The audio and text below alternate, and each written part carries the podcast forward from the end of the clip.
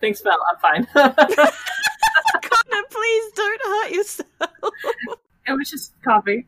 Actual coffee, like the bean juice. Oh my god. The bean juice. Oh god, no, no, no, no, no, no. Oh no. Oh god, okay. Oh, calm yourself.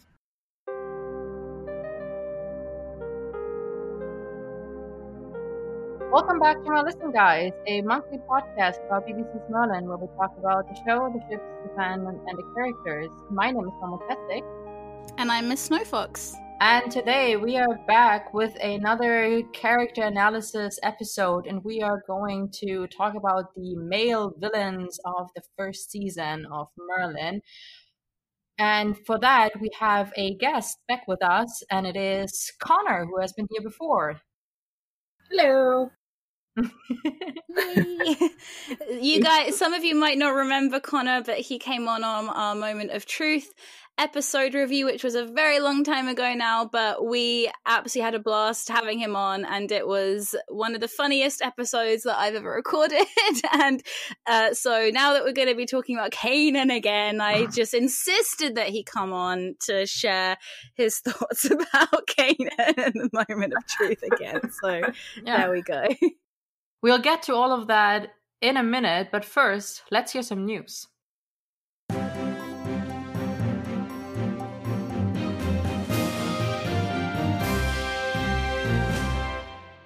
We have a bunch of news to get through, so let's get started. First of all, in December twenty nineteen, Merlin will be taken off Netflix again. This might only be temporary while Netflix renews their license, or it might be permanent. We just don't know. Moving on to challenges and other fandom things. Finish That Fic Merlin, a challenge that's going to help you finish your W I Ps, started a new round in November. You have until the end of March twenty twenty to enter your W I Ps into the challenge and produce more words and maybe even finish these works in progress. For more information, check out their life journal. This is a reminder that your Merlin holiday submissions are due on December the eighth. So don't forget to post them according to the community guidelines. And last but not least, two announcements for Winter Nights. First of all, there's a check-in on the twenty-fifth of November, which is tomorrow if you're listening to this podcast on a day it airs. And secondly, Winter Nights is looking for pinch hitters to help them out in case anyone has to jump ship and won't be able to complete their assignment. Please get in touch with the mods if you can and want to help out.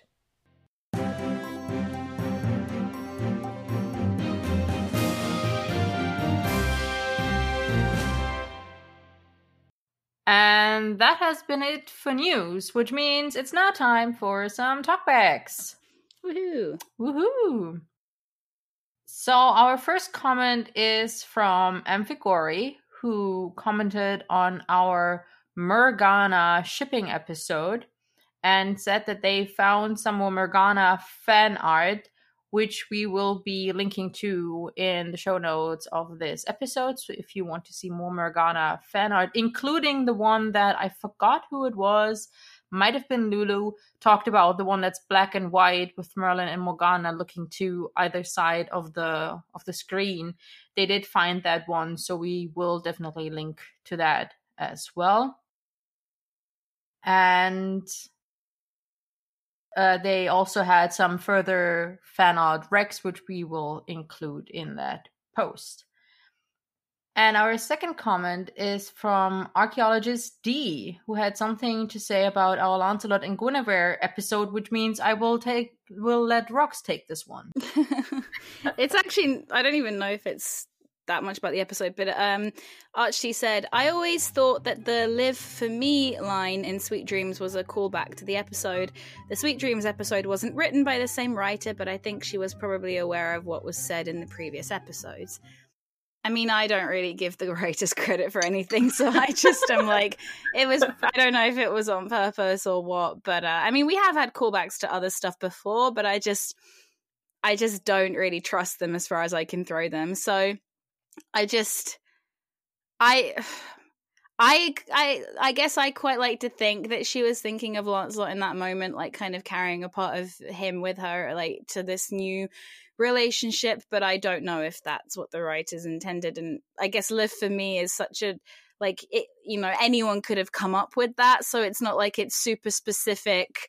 Like, it's not a super specific wording is what I'm trying to get across, that you couldn't come up with for, like, a generic kind of romantic line. It's not, like, super, um, yeah, it's not, it, it's not unique. So that's, that was my, my two cents on that. Agreed. I also don't trust the writers as far as I can throw them. Like, not even that far. Yeah. All right. It has been a short talkback segment today. Um, yeah. that is that is creepy. I expect that with having Connor back on the episode, the episode is going to become long anyway. Especially having me and Connor on the episode together. I expect we'll be talking most of the time about Kanen, my personal yeah. favorites.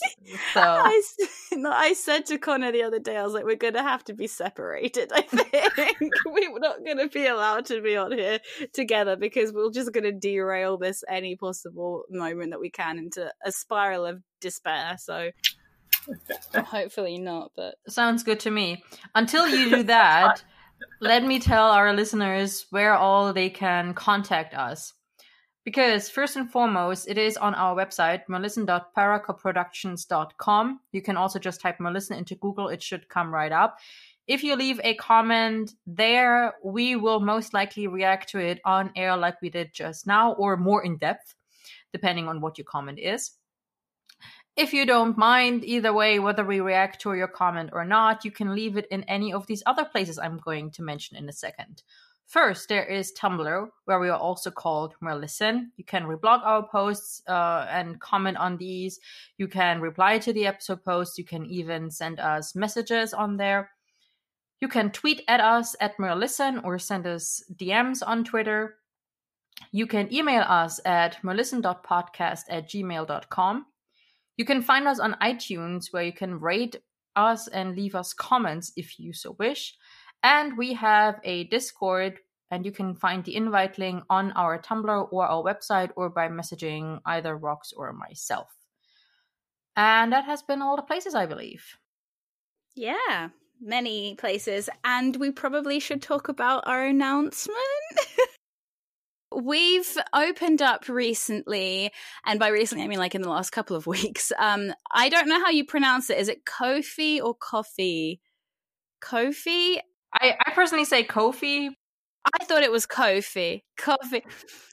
We should probably go with Ko-fi, not to confuse it with your kind of coffee. So yeah, this has now kind of been brought to my attention, because apparently coffee is my thing. It's like my brand on this podcast, and I didn't I didn't realize that, like, of course it was Ko-fi. Like like I knew, and I knew it's like buy a coffee, Ko-fi, but like, Marky, I'm looking at you. This is now something you're going to comment on.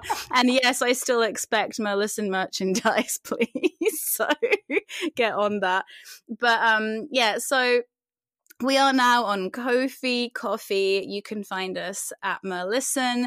And um, the reason why we've chosen to do this is simply because, as you guys know, the podcast takes, you know, even though we still just do it once a month, but it takes a lot of uh, a lot of work, and it's just very, very uh, tiring for us to be doing it, like, essentially full time still, because we still have to do scripts and edit and all this kind of stuff. And, you know, it's obviously uh, not a uh, a monthly subscription or anything like that. If you would like to, I guess you'd call it a tip, if you'd like to tip us uh, for, uh, you know, when you listen to the podcast, if you enjoy the stuff that we talk about and you love Merlin and you love the podcast, um, you can go over there and do it. And it's uh, the way that it works. Those of you who might be f- familiar with other forms like Patreon, it's not like that. It's not a monthly subscription. You just uh, literally go, and as if you are buying someone a cup of coffee, you do a one-time payment and you never have to do it again if you don't want to. So that's how it works.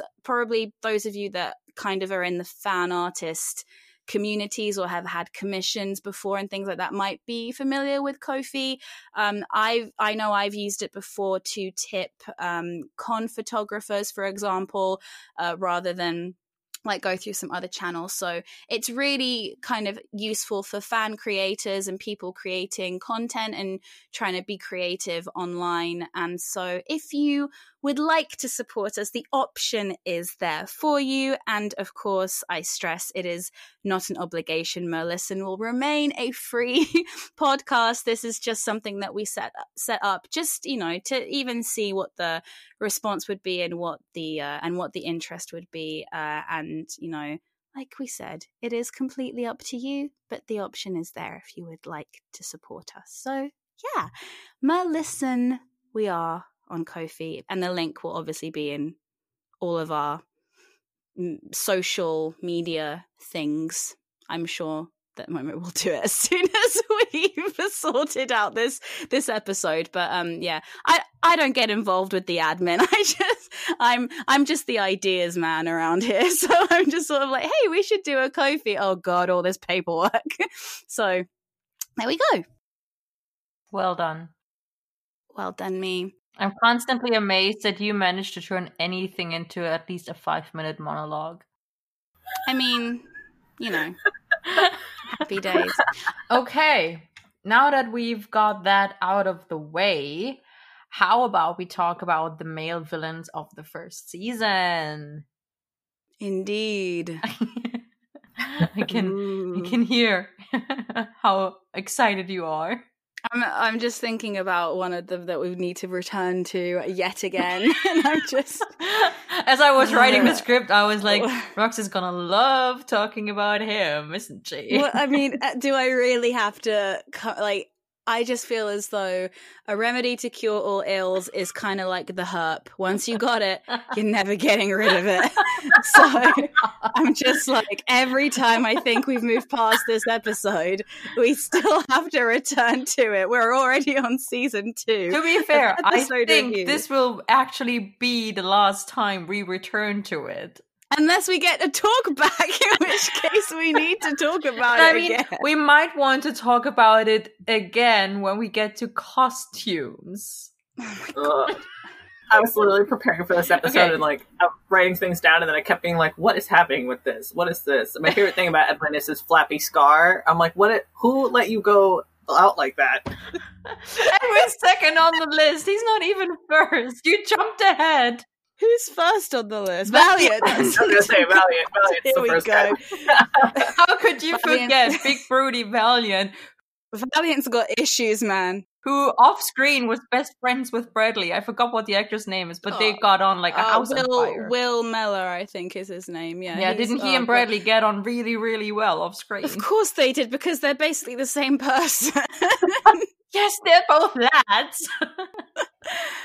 There's that like uh, uh, clip of Will uh, during all the Valiant filming. Like he's in a lot of the behind the scenes because like a lot of the video diaries were done from like that block. So he's in like all of them, even though he's like not important to the show at all. And there's like a bit where Angel's filming them and she's like, "Where's your camera, Bradley?" And Will's like, "He lost it. He lost it on purpose, accidentally on purpose at a market in Pierrefonds." It's just Bradley's just sort of there like, "I sold it." It's like, wow. Oh my God. just, Bradley just yeah. didn't want anyone leaking their sex tapes, and that's why he destroyed it. Well, Will got kicked out of his hotel apparently, but he wouldn't go into detail on the um, behind the scenes. He and Bradley were being too loud, clearly. Oh God. What would Colin have to say about that? They weren't they weren't that close yet. Really? Oh, what? So he was doing it to make Colin jealous? No, is what you're saying. Not everything is Brolin. It says who? I said. Listen, I I put up with everything being Merthur on this podcast. No, you don't, because we haven't talked about Merthur for ages. What are you talking about? Lancelot and Gwen you have to put up with a fair bit because I mention them all the time. But Merthur aren't even, they're definitely, I mean, I don't know if we'll even be mentioning them today. There's nothing to do with Merthur and these male villains. If there's one thing I have learned about you is that you can make anything about your O T P, whether it's about them or not.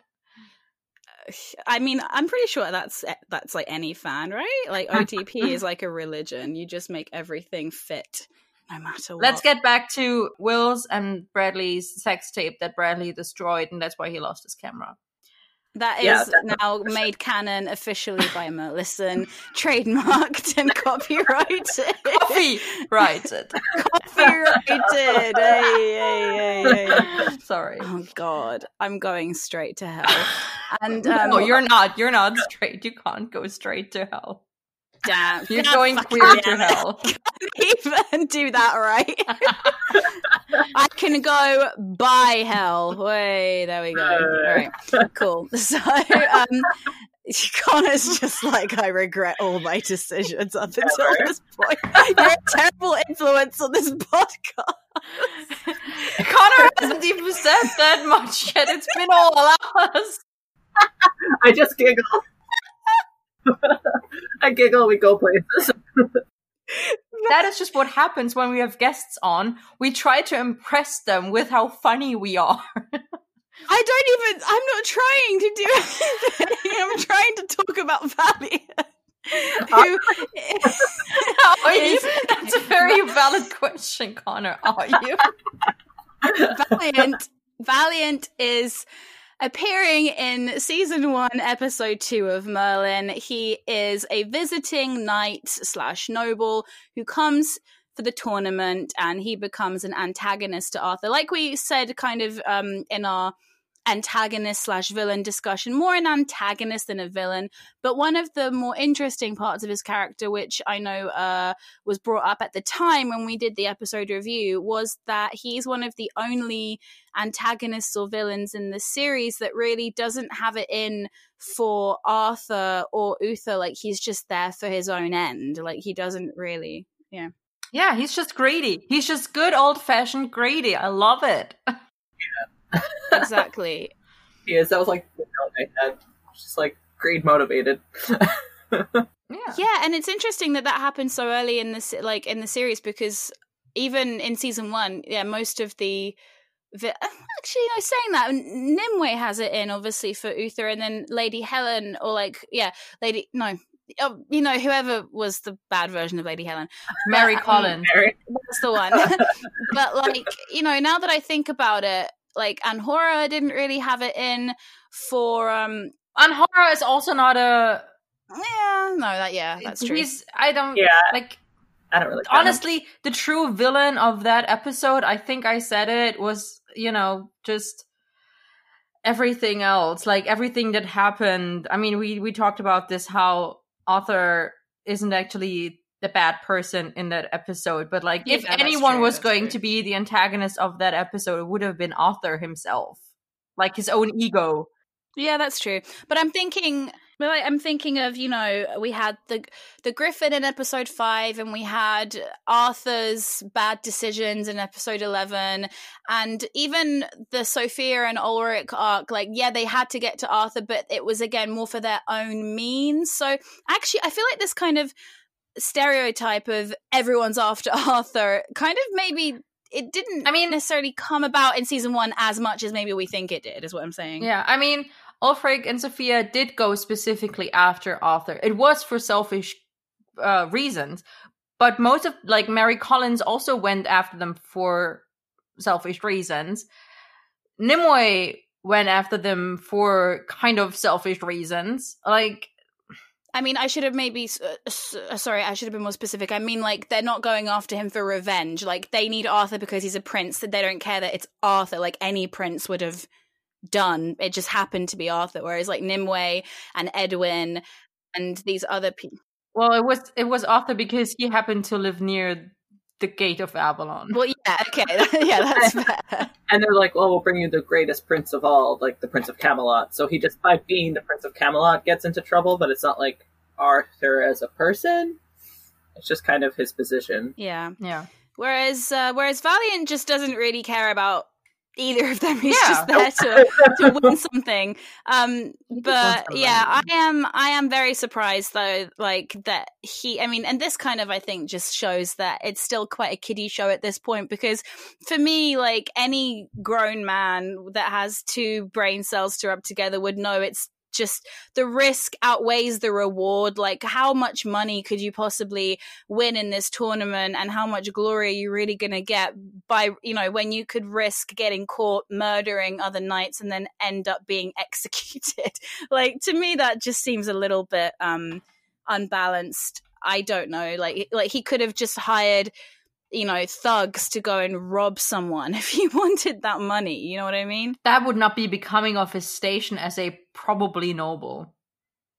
Yeah, but no one would find out. And nobles do, you know, shady stuff all the time. Like, that's kind of their thing, I, isn't it? I they- feel like Valiant has some really warped sense of, you know, what is right and, like, what he's... what he's... not allowed to do, but, like, what his due is. Yeah. And, like, just robbing people would be, like, in his mind, would be beneath his station. But That's killing true. a bunch of other knights, including the Prince of Camelot, like, that's definitely not beneath his station somehow. That's true. Yeah, I mean, he does, like, because he says to Uther, and and this is a this is a problem with a character like Valiant, is because you don't actually know how much you can even believe anything that he says, because he's obviously there for his own purposes. So anything he says could just be an outright lie, or it could be the truth, but it just so happens that, you know, he's putting on a persona, because he says to Uther, oh, as my lord said, which I assume is his father. He says, as my lord said, to lose is to be disgraced. So he's got that male ego thing going on for sure, which is why he and Arthur clash so much, I think, in this episode. Because Arthur has a bit of an ego. What? So when he... Yeah, I know. Since when? Never. So when he when he meets another one like him, he's... But I think that whereas, you know, and maybe we should talk about, like, the differences between them, because obviously we like Arthur. Like, even though Arthur's still a bit of a dick in the first few episodes, like, as a viewer, you still, in this situation, you still kind of are on Arthur's side, even though we don't even know him that well yet. And I guess, what is it about the differences between them that that does that? Do we automatically know from meeting Arthur, you know, and his interactions with Merlin, that he's, like, a bit of a lovable dick? Like, he's not really, like, all that bad. Or is it just because Valiant just, he's got a suspicious look about him? Yeah, I, mean, I would say he's, like, very much framed as the villain, and you're also dealing with a show that was like, this is Arthurian legend and this is Arthur. So I think yeah. from the get-go, yeah. you're kind of like, well, he can't be all that bad because I mean, he's supposed to be Arthur. We know that Valiant, we know that Valiant is a bad guy because the opening opening scene shows him getting this shield and then immediately using it to kill the guy who made him the that's shield. True, yeah. So, like, that's, that's the that's the first thing we learn. Also, I don't remember it exactly, but I feel like there was, like, when the music starts playing as he rides to Camelot, that's really fucking ominous. Yeah, that, like, deep baritone song. Like, I love that. I love that sword that they put on him, you know. But, like, that's just the music telling us, this is a bad dude. This is true. Oh. This is very true. He's not, yeah. We're definitely being told in subtle ways. But I just... What I really find interesting is how well Uther takes to Valiant, though, Ooh. because Uther is like, oh, I'm so impressed with you and you should come play more often. And Arthur's just in the corner like, like just... Arthur is just exhibiting, like, all the signs of jealousy. He's like, how dare this guy schmooze up to my own father? How dare my father be so nice to this guy? I am his son. He should be complimenting me.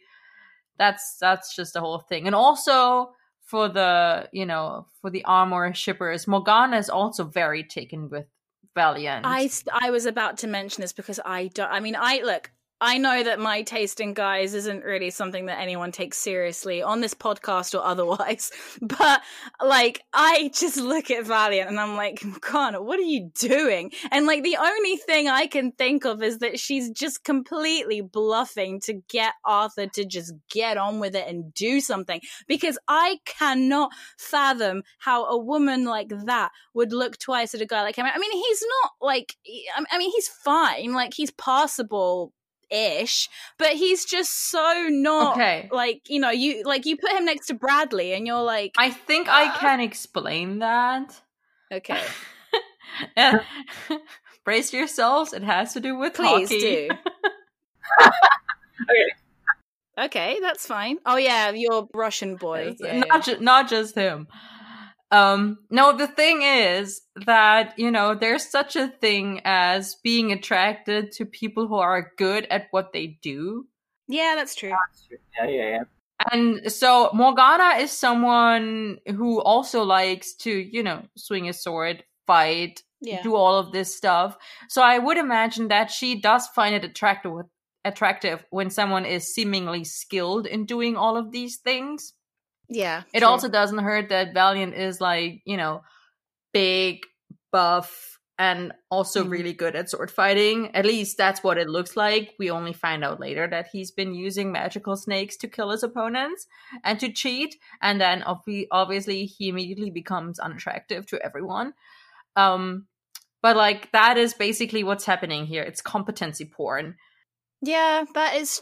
Okay, yeah, that is true, that is true. And also, I guess he does kind of have that whole, oh, I'll do whatever it takes to win if we get to escort, you know, my lady to... And I think it is one of those things that, like, fair enough, even... And I, you know, I, I'm embarrassed to admit it, but even if the dude was like, ah, like, if someone said something like that to me, like, oh, so... Uh, what's the prize? Like, we get to escort you to the tournament, and you know, she's like, yes. He's like, then I'll do whatever it takes to win. And there is a part that kind of goes, you know, like, so yeah, that's fair. But then I would have immediately looked twice and then gone, oh no, actually, do I really want him escorting me? Like the words, the words penetrate and then they leave. Yeah, but that's also because he is massively not your type.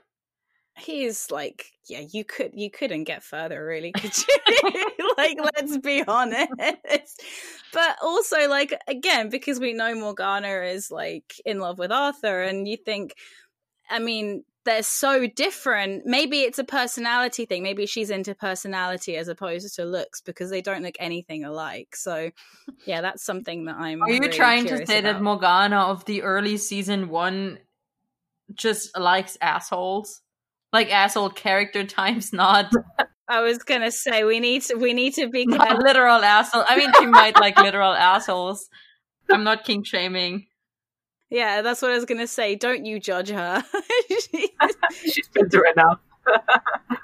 At first, I was gonna say that she's into dicks, but that's also also not probably true. Just... Maybe she likes both assholes and dicks. She's all over. I th- that's what we should rename this podcast, really. Um, I th- no, it's our new tagline. Welcome to Merlisten, guys, a podcast about p- assholes and dicks. So Morgana, I think, is probably into like an attitude, if you know what I mean. I think that's probably w- what, like, where her attraction to. I mean, look. I don't want to make this into an Armor thing, but I think, like, Morgana's attraction to Arthur, I think, like, the actual real love feelings obviously come from the person that she knew as a child and the kind person. And I have a million headcanons about Arthur's childhood and, you know, kind of as he changes throughout the years, but I won't go into that. But I think she definitely...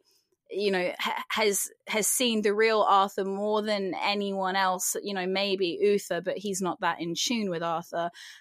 But I think there is a part of her that enjoys that back and forth kind of like banter and kind of Arthur being not too much of a dick, but a little bit bitey. And so I think probably she saw that with Valiant, but at the same time, Valiant compliments her and is nice to her. Whereas when Arthur, you know, walks up to her, he just starts uh insulting her because he doesn't know how to talk about his feelings. So I think it definitely helps that Valiant is like Arthur, but he's more polished and he actually has a grip on, you know, how to talk to a woman, whereas Arthur is just completely clueless. I mean, look how he behaves right after Valiant, you know, has spoken to Morgana, and he's like, oh, I don't see you as anything to be jealous of. And it's like,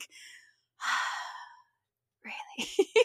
So I could, yeah, that's kind of where I think maybe she's looking at Valiant, but I still have to say I, I judge her for it slightly. Just like, please, you could do better. Okay. Do we have any further thoughts on Valiant? Connor? I wish I had anything to say. I did. I was curious. Well, because I was watching it and I was like, he, I can't tell if he's like still a knight from wherever he came from, or if he was like basically dishonorably discharged and sent away for being such an asshole. Um, because he kind of has that vibe. You can't be discharged for being an asshole, is it? For being a knight, like, or dick just in general. But I'm like, what did he do? Like, why is he? He might have had a dishonorable discharge if he did something shady. Might have been. Yeah, like, why does why is he escaping? Not escaping to Camelot, but why is he so willing to take up Uther's, like, you should stay here, if he has a place to go back to? Also in a place where he's like, I'll bring magic to Camelot. It might be, uh, what's it called? Hedge knight? Is that what they're called?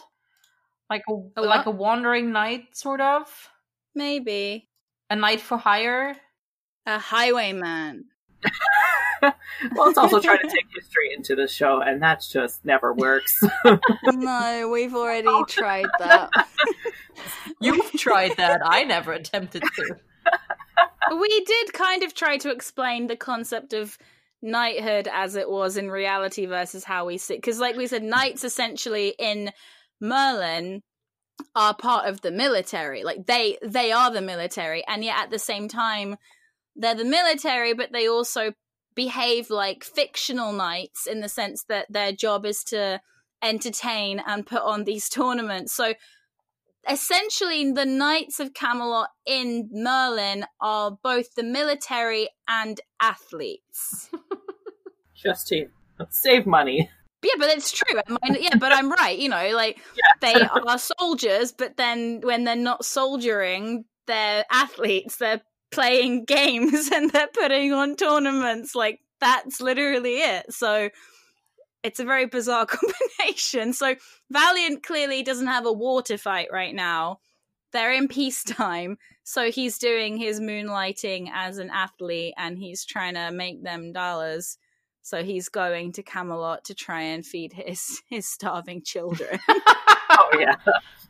Well, we were trying to create backstory for a character because God knows the writers didn't bother. True. They did not. True. They did not. I mean... I mean, you guys can come up with anything better, or not really. uh, no. Like I said, just personal greed. He just wanted to buy himself yeah. something. A fancier shield. Fancy. Listen, his shield was already pretty fancy. This time with the dragon on it. He was wanted an upgrade. He wanted the sports model.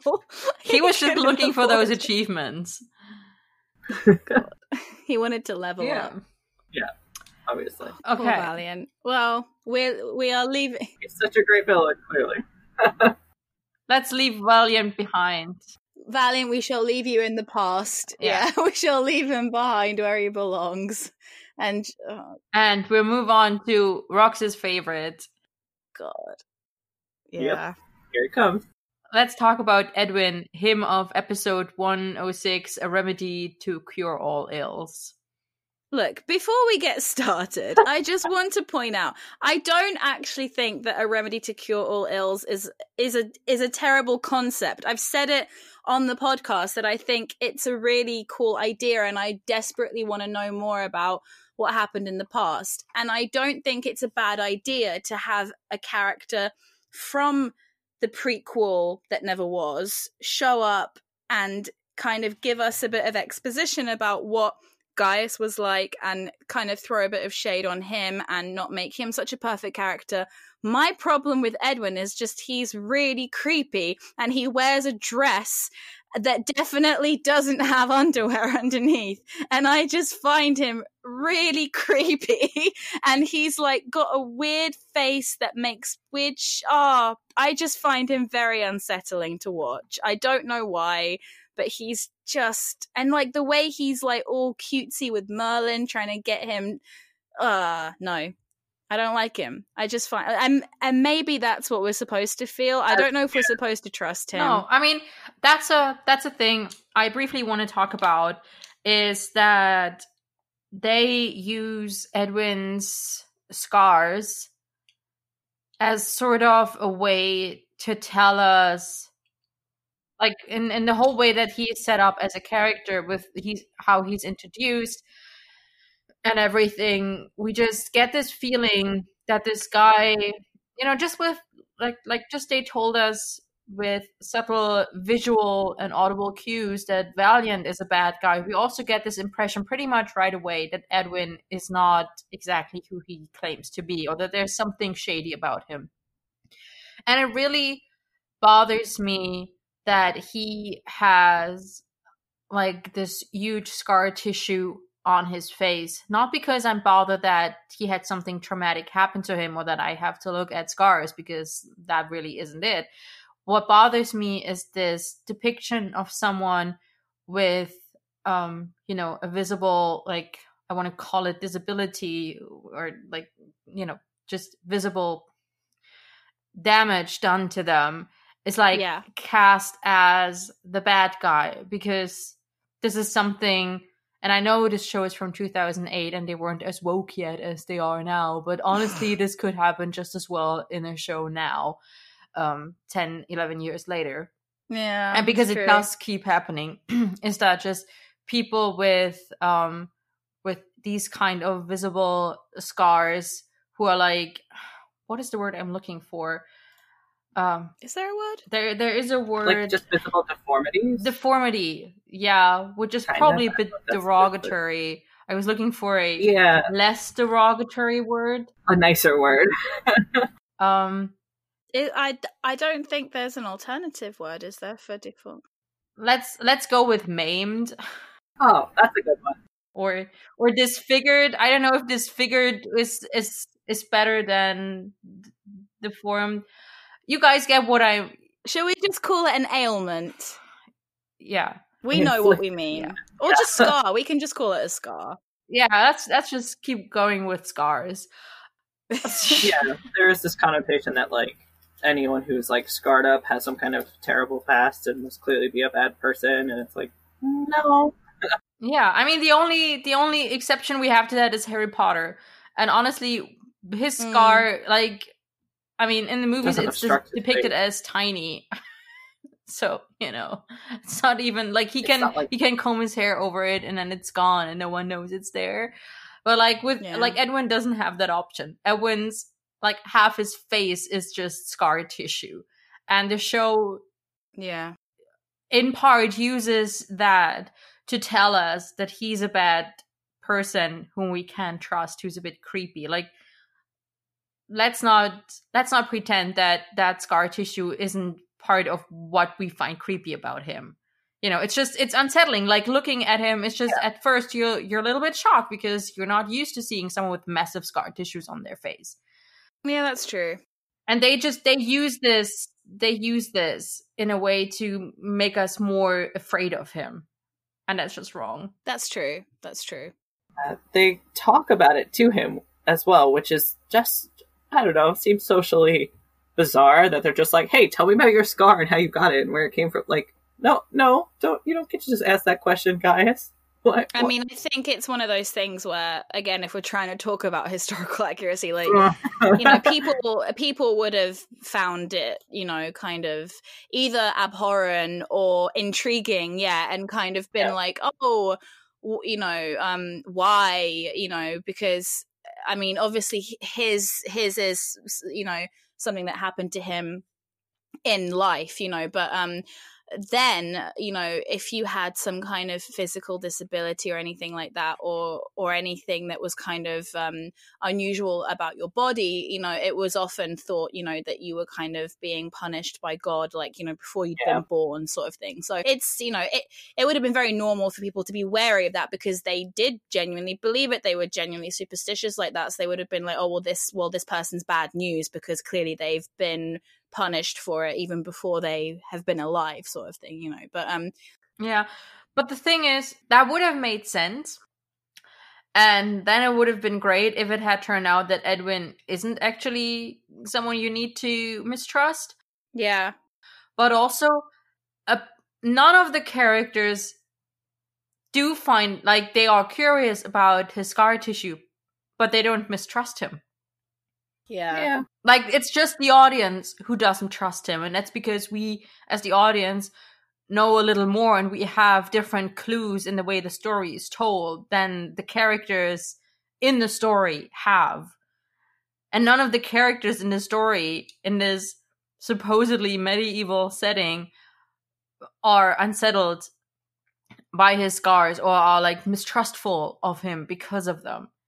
Yeah, that's true. I mean, truth be told, I think what creeps me out most about Edwin is more his behavior, because I think, A, he he has a very kind of suspicious way of moving and a way of speaking. Like, he's, like, too softly spoken for me.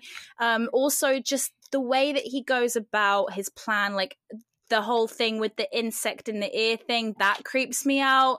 Like, that he created, like, a brain hemorrhage, like, in Morgana sort of thing. Like, that to me is just kind of, like, that's what really made me go, ah, like, when I first saw it and I was like, he did that, I was like, no. That's so wrong. Yeah. Oh yeah, for sure. Like, the the bugs, the bugs definitely are the thing that creep me out the most as well, because that's, like, my worst nightmare. Yeah, and, like, I think also because he, um, because I have, like, a thing about fire. Like, I'm quite frightened of fire and, like, the idea of burning and stuff. So for me, like, I think, obviously, I don't actually remember my reaction to the episode the first time, because I would have watched it, like, over ten years ago at this point. But with the re, like, you know, knowing what the episode actually is, I think what creeps me out about his scar, it's not necessarily the scar itself, but it's knowing how he got it, that he, uh, you know, spoiler alert, you know, that he ran into... Ooh. ran ran onto the pyre, essentially, where his where his parents were being executed, and that's how he got burned, which, like, that to me just conjures up such a horrendous image that that's, I think, what makes me really unsettled about looking at his face, is knowing where it came from, and then the fact that he's willing to cause the same kind of damage to Gaius as well. Like, like there are so many things about his character that really scare me, and I'm just like, ah. Let's talk about Edwin's pain. It's terrible.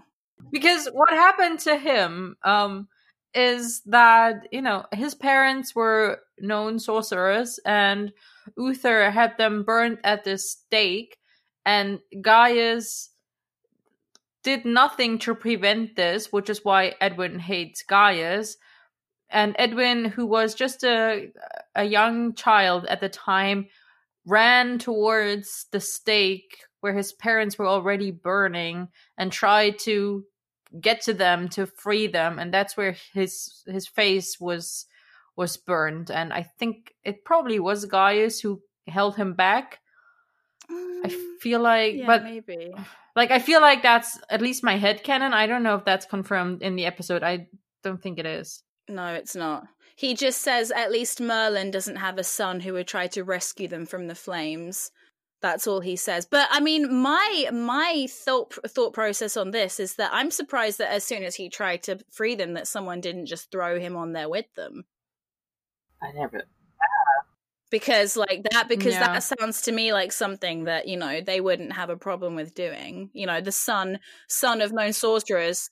Considering he drowned children, yeah. Um, it it probably wasn't confirmed that he has magic.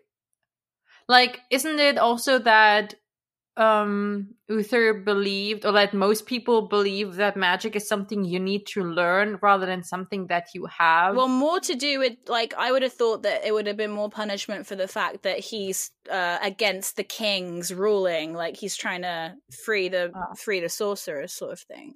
I feel like, and this is again, this is total headcanon, but maybe Gaius actually argued in favor of Edwin. Yeah. And was like, look, husband, he's just a child. He saw his parents burning. Obviously, he didn't understand what was happening. Like, we don't have, I mean, look, the purge happened twenty years ago when Edwin comes to Camelot to kill Uther.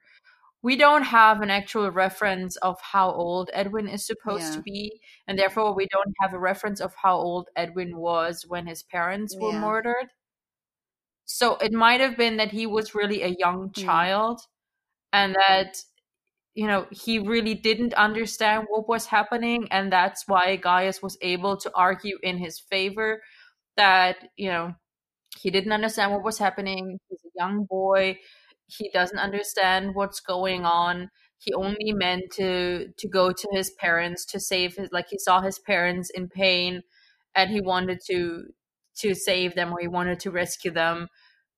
Let's cut him some slack, basically. And I feel like Uther, you know, father of a tiny baby boy, might have felt sympathy in that moment and been like, okay, I suppose I can get that. Yeah, I mean, I find it hard to believe that Uther in that state of mind at the time would have been able to been reasoned with. We know he drowned children um, yeah. at the time of the purge, and we can see what his reaction was to Mordred, who is a young child. And yeah, Mordred obviously was confirmed druid, but still, you know, at At this point, it was also twenty years later, so you would have think you would have, you know, had a bit more of a cooling off period. But I just, I think that for me is the one thing I wish I knew a bit more about, because it feels like there are a bit, there are gaps in the plot here. Because yeah, it's like child of whatever age running to save his uh, parents, and you know, got you know co- close enough to doing so that he has uh, scar tissue that hasn't healed in twenty years. So I don't know how far he got. I don't think he was I don't think he got that scar by just standing by the flames, to be honest with you. No, no, he definitely ran into them. He definitely caught on fire himself. Yeah, so my so my my my question is, you know, Uther would have been overseeing these executions, I assume, and I'm just surprised that he just stood there and was like, yeah, like, he's all right, he's not a threat, he won't grow up to resent me. You know, like, I'm just a bit like, what I mean, yeah, it, you know, and like I I I love Uther as a character, but even I will say that I like for me I don't see him giving much mercy in that in that moment. But I can also see your point that maybe he just thought he had more important things to worry about, um, essentially. But I am really curious as to yeah, like who who saved Edwin, because I don't really see the Camelot guards really doing much to pull him out of the fire, and obviously people who would have been watching would have been civilians and frightened. So yeah, it would have either been Gaius yeah. or I I think it was Gaius, and I think that um I'm going to bring up an analogy that is going to make many people probably angry. Um, but like even some Nazi generals were known to spare someone's life, like a child's yeah. life or a woman's life or someone's life, just because, you know, on a whim, because yeah. they felt that they that they should spare someone for whatever reason. And I feel like maybe that's what happened with Edwin. Yeah. When Gaius argued yeah, for there's him. A line like that in Doctor Who. Right. Uh, when he talked, like in the first series, where it's like, oh, you save one just so that when you kill the others, you feel better because you saved just that one. Yeah. Which, and I would assume it would have to have been Gaius or some other medical professional to save him from fire, because if he just, like, ran out of the fire, he probably would have died from his burns without help. So it probably was Gaius. Yeah. Because he says in the episode, like, did I treat you for those scars? And Edwin's like, no, but is that true? Or was he just being cagey so Gaius didn't catch on to who he was? I think Gaius would have remembered treating Edwin. Come on. That's fair. I mean, but I mean, like Merlin, though. I think he does remember treating Edwin. It's just that I also think that, you know, that he doesn't immediately clock on to the fact that they're the same person. Like, maybe he doesn't remember Edwin's name. He might remember treating him. Like that same scholar. He might remember his last name, maybe? Yeah, he does, doesn't he? Because doesn't he mention the last name because that's how he figures out who his parents are? I didn't rewatch the episode yeah. because I just can't bring myself to. No, but I think that's what it is. Like, Edwin, at first, Edwin... Uh, like I think Gaius remembers treating a boy with with yeah, burn true. uh with burn wounds, and that's why he asks Edwin, and Edwin says, no, that's not me, or whatever it is he says, and Gaius remains suspicious because he has an inkling that maybe it was him. You know, that's why he keeps doing research about it. Gaius is suspicious? Since when? Since when?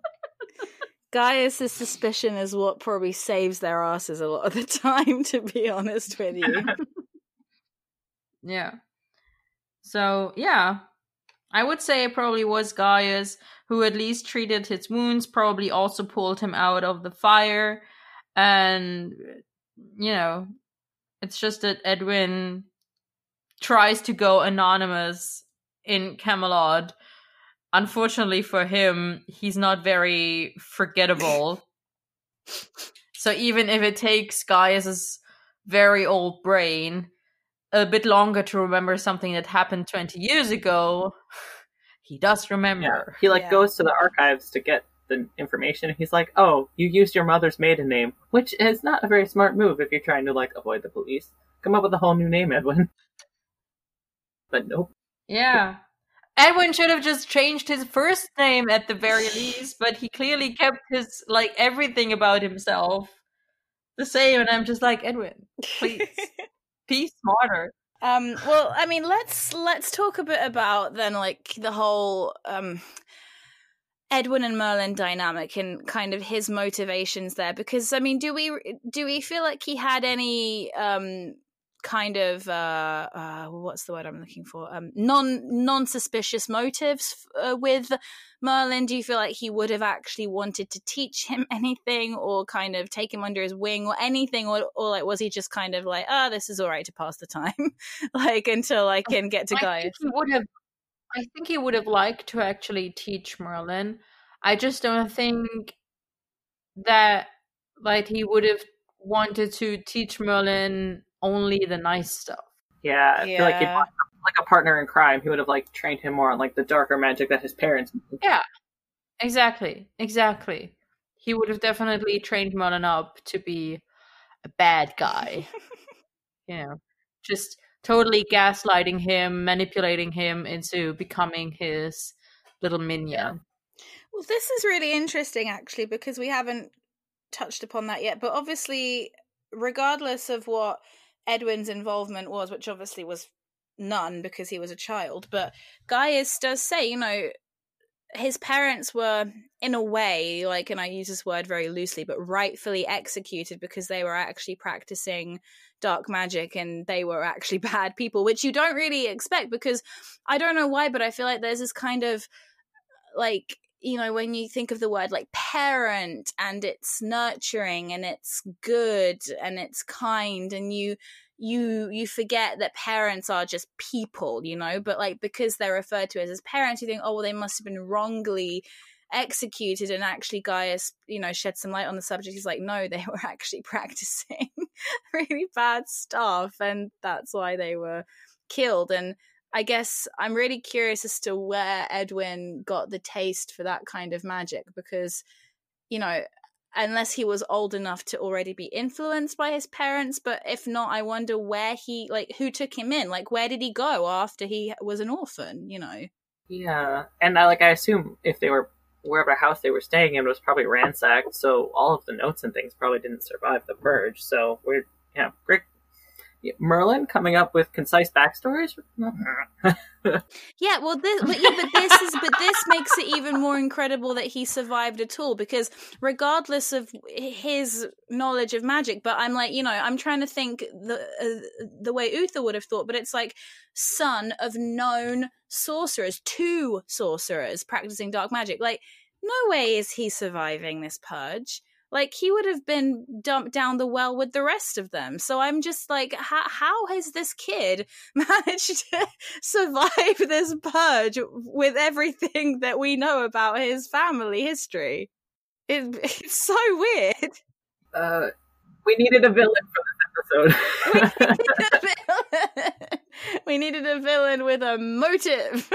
Never mind that the motive is full of plot holes, damn it. We'll just squeeze him into the purge. Yeah, I mean, I, I stick by what I said yeah. earlier. that um, he was probably rather young still at the time, and that Gaius was able to argue in his favor and be like to Uther, like, listen, he's just a little kid. He doesn't know anything about what his parents did. All he saw was his parents, whom he loved. And he was trying to save them. So let's make sure that he's, um, you know, that he survives. And then Uther is gracious enough and lets this one, lets this one yeah. live. And then I assume Gaius makes sure that little Edwin is taken in by a family. Yeah. Any family. And then he, he grows up in that family. But as we learned from from watching the show, not every magic has to be taught. Sometimes people just have magic. So I'm assuming Edwin maybe just had magic. And, you know, he was he was a small child, but he does remember very vividly that his parents were burned, and he finds out later why they were burned because he goes looking for answers and he finds them. And then he's like, okay, now I'm going to learn some magic to take revenge. Yeah. Probably. That's true. That's true. That's what I'm go- going with. Yeah, anyway. Maybe he kind of, yeah, found out about their past and then learnt magic, yeah, for the purposes of uh, of uh, revenge. I will say, like, a yeah. question that I have about Edwin in terms of being a villain. It's like you say how much he creeps you out, like he's unsettling. Would that in turn make him technically a better villain in terms of the show, even if his plot is kind of like weak? Does his creep factor work as a villain, or is it just like... Yeah, I no. think so. I mean, he's he definitely does what he's supposed to do, you know. But I do think that there is a part, you know, like I'm not saying that there are no redeeming qualities because, like I said, our protagonist likes him. And when the protagonist likes someone, then we immediately have to start second guessing ourselves. That's the rules. So it's kind of interesting to me that Merlin is really taken with him. And then we think, oh, maybe he's not so bad. Maybe he was like, you know, maybe his backstory is tragic. And then the backstory is tragic, but it turns out that actually we were, we were conned. Oh my God. I'm just, I'm just thinking of uh, Brooklyn Nine-Nine and Jake going, cool motive, still murder. Yeah, exactly. That gif is very, very re- relevant here right now. Um, so yeah, I just, I just feel as though we're kind of tricked into second guessing ourselves, and then we find out that the backstory is in fact tragic, like we thought, and then we're actually kind of dropped on our asses when we realize the parents were actually evil all along. So it's yeah it's it's really, really interesting to me. And my, I mean I want to know why they were dabbling in that shit to begin with. I mean, why couldn't like what like what like what were they trying to do, you know, and like what were what was their goal, like why they decided to go down that road. It's yeah it's um I, I mean I have said for a very long time that I wish we had like a bit of a prequel arc to this show. I mean, in a way I'm glad that we don't, because like I said, I um I uh, I can't watch anything to do with like burning or torture. Like I just physically can't watch it. So that's a big, big no. And that's probably why we never got flashbacks, because like we got like, you know, drowned children ghosts, but we couldn't show drowning children. And we also are not going to be showing burning at the stake because that would not be pre-watershed in the slightest. Yeah. Um, so. I mean, what I will say is they could have like, I've, I don't remember on, on what episode I said this before, but what I would have liked is if they, at least for a season or two, had done something where they have like a little flashback at the beginning of the episode with something that happened in the past. And then, you know, the consequence for that unfolding throughout the episode that we're about to yeah, watch. Yeah, I would have loved that. Where that is relevant. I mean, obviously it wouldn't have worked for an episode like, you know, um, Valiant, for example, but I mean, we could have gotten some backstory to Valiant being kicked out of whatever kingdom he worked for before. Anyway, I, they could have shown something of, you know, them, the, the evils, like the sorceress being burned at the stake, but the audience doesn't know that they're evil sorceress yet. We just know, like, we, we get told that they're a sorceress, that they're being burned at the stake, like Uther on his balcony, watching them being tied to the stake, them shouting, "Let us go.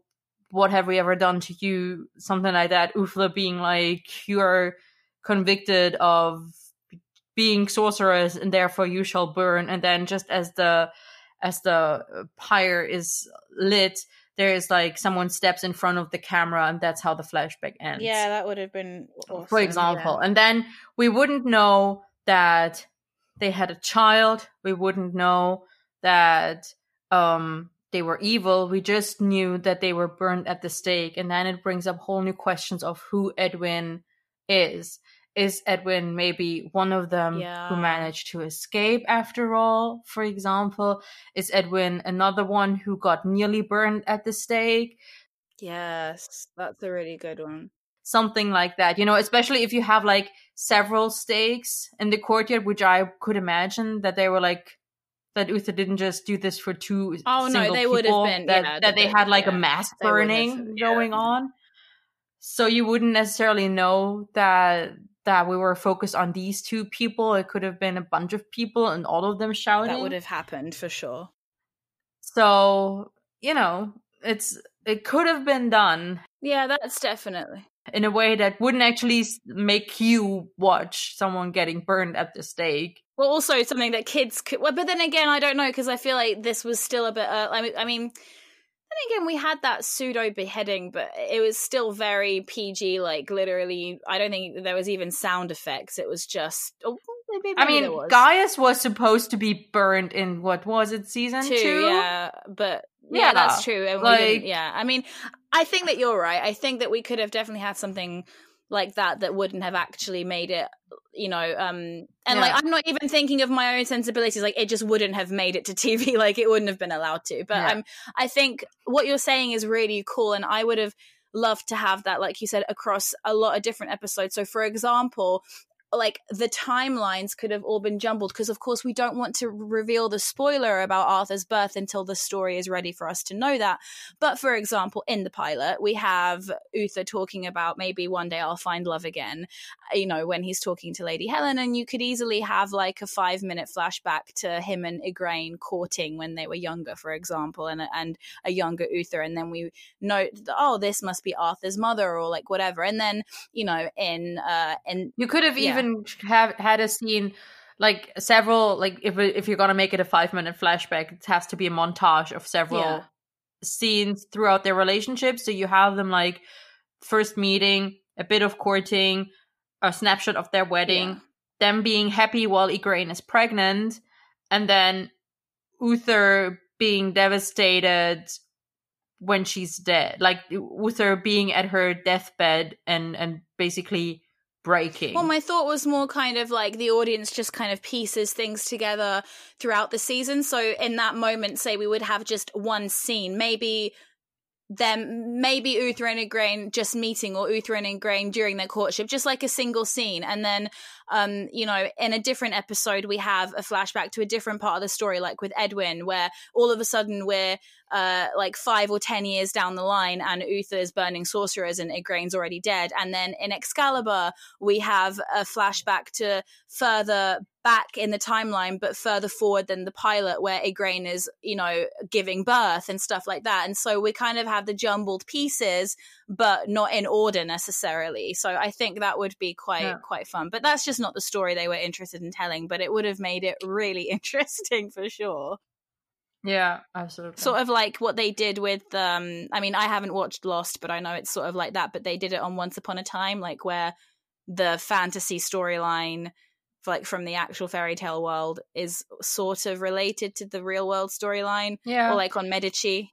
They also did it really well on Psych, for example, mm-hmm. where every episode starts with a flashback, and then sometimes you have a second scene throughout the episode, or like at the end of the episode okay. to just round it all out. They also did it in part in the first season of Leverage, mm-hmm. um, where they would have, like they shot one really long a, re- really, a relatively long scene of one character's backstory, like a tragic event in this character's backstory. Mm-hmm. And then throughout the throughout the first season, you only ever get snapshots, like one or two seconds snapshots of that scene. And in the final episode, you get the whole thing. Ah, that's awesome. That's awesome. But yeah, yeah. They could have definitely done some interesting structural changes to kind of... And it would have... I, I honestly think it would have benefited our villains, but I think, like... It, It's always very easy for me to forget that Merlin is a very simplistic idea. Like, it's just supposed to be simple yeah. Saturday night entertainment. And, you know, people weren't getting experimental. Every single example that we've given are American T V shows. None of them are British T V shows. Yeah, I'm trying to... Yeah, that's true. Clearly, British T V shows just haven't figured out how to do this yet. Medici, is that a European studio or is that American production? Do we know? I think I think it's an... I can look it up. It's definitely an Italian co-production. Yeah, I thought so. But again, that's like a really unique way where we do get the past and the, like that. That is like, I think what we've brought up in the past, where Medici is sort of like an example of what could have been Merlin. But and but then again, yeah. I. I know I care about Uther and Gaius, and we care about their story to an extent because we're invested in the show, but the general audience wants to know about Merlin and Arthur, and I think that it's pro- it was probably yeah. smart for them to, yeah, they developed these characters because Anthony Head and Richard Wilson are extremely good at what they do, and it would have been a shame not to make them more three-dimensional, but this is Arthur and Merlin's story, and so it would probably have felt like, hang on, why are we spending so much time on Uther and Igraine, who like aren't really part of it? But yeah. I think because they're because Arthur's origin story, as it were, is so like interesting, and it's so um kind of steeped in tragedy, like everything that could have gone wrong and everything that could have been misunderstood was, that it's a shame that we couldn't have seen more of it. But it would yeah like it probably would have detracted from Merlin and Colin, which is obviously mm. not what we want, because he is he is the star. But yeah, it's a shame it's a shame yeah. just just F Y I, Medici is a British Italian co-production. Oh, there we go. So we have but to be fair, Medici was also is also a lot more recent, and it, is. it like when I watched this, I don't think that I'm watching a British T V production. I'm I think that I'm watching an American T V yeah, that show. That is true. That is true. So um, have we kind of covered everything we want to cover with Edwin? I believe so, unless Connor has anything else to add. Um, not really. I was thinking about the parents practicing dark magic, and I think it again has to go with we don't understand the time frame. Like, if this has been well into the purge, they could have been practicing dark magic to protect themselves. It's a thing yeah. and like this video game series Dragon Age has a lot of, oh, blood magic is terrible, never use blood magic, and then anytime there's a character who's using it, it's because they're afraid or they're being abused in some way and they can't find a way out. So I wonder, like, were they actually practicing dark magic? Were they using it as a last resort during the purge? Like, but you know, we don't have that background. We didn't get those like little flashbacks into how they behaved, so was it in their nature, or was it a self-defense with no way out? Mm. Yeah. Well, Merlin likes to be very black and white. That's true. Yeah. So if the if the story tells us these characters are evil, we are supposed to take this at face value, and they did actually do evil things that we as a modern audience also wouldn't condone. Especially season one. Is how I think we are supposed to approach this, and not think in shades of gray and like, okay, why were they using evil magic? No, we're supposed to be like, no, they were yeah. evil. Make them burn. Yeah. At this point anyway, I think by the time we get to yeah. um like the more Mordred parts of the story and Morgana, like, because obviously Morgana is the main villain in season three, but Morgana is also one of our protagonists, and so I do think when we get there, Merlin wants us to kind of start second guessing our, our our morals a bit, in the sense of, oh, well, maybe she's doing it because she has no other choice. And then by the time we get to season five, you know, we have the whole Mordred element, and I do think Merlin does throw us some moral curveballs our way. I mean, even in season one, we have the whole, you know, should we kill Mordred, knowing like the audience knows, yeah. mu- like the audience knows much more than Merlin. Determinism. Yeah, yeah, exactly. And so, but in this case, I think like we're making a big deal out of it because we're recording an episode on male villains of season one, but Edwin is a side, side character. Like he's so far removed from position of protagonist that he's just like, like his backstory is black and white, and that is that. But I yeah, do like finding true. nuance because it just makes it more interesting. And I like your idea, Connor, that maybe they were kind of, you know, pushed to breaking point in a hopes to maybe save friends of theirs or save their son. Um, it definitely makes me sympathize with them a lot more, that's for sure. Yeah, but like agreed, it's yeah. just Edwin who's there for like a minute and then he dies and we never ever talk about him again. So it's kind of like, yeah, I'm just curious. Like that's the same with pretty much every single episode character. Mm-hmm. Yeah. The arc is done and we never talk about them again.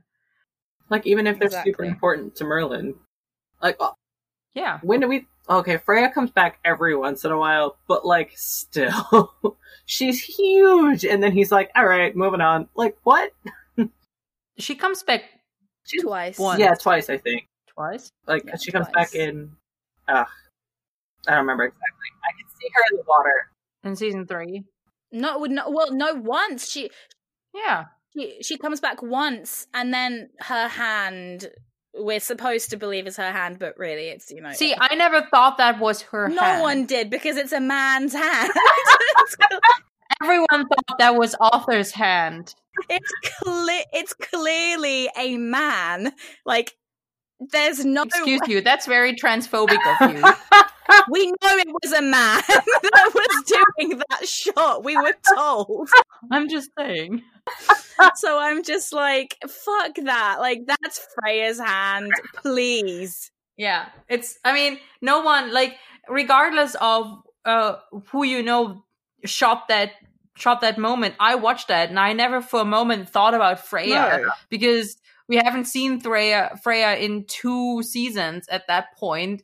No one was thinking of Freya. Everyone was in their Merlin and Arthur just died feelings. Yeah. Everyone thought it was fucking Arthur. Yeah. Okay, so Aulfric, episode seven of season one, The Gates of Avalon. He is the presumably evil murder uh, she fairy who murdered other she and therefore got exiled into the human world alongside with his daughter, which honestly is just unfair on Sophia to punish her for something her dad did. Yeah, it is it is unfair, and I'm really curious as to how the she-law work, that like she's also punished. It's it's sort of like the opposite of what happened to Edwin. I imagined Edwin to die and he didn't, and Sophia shouldn't be included in this punishment, but she is. And it's really bizarre.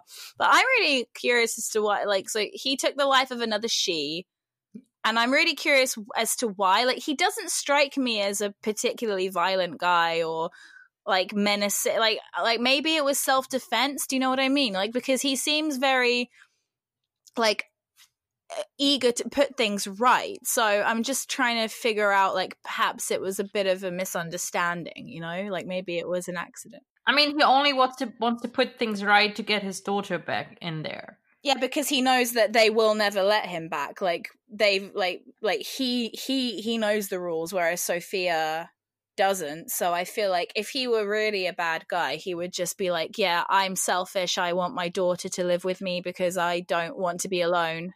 Okay, but you can be you can be evil and like a murderer and still have like a code of conduct, like a moral code that will tell you to do everything for the people you are loyal to.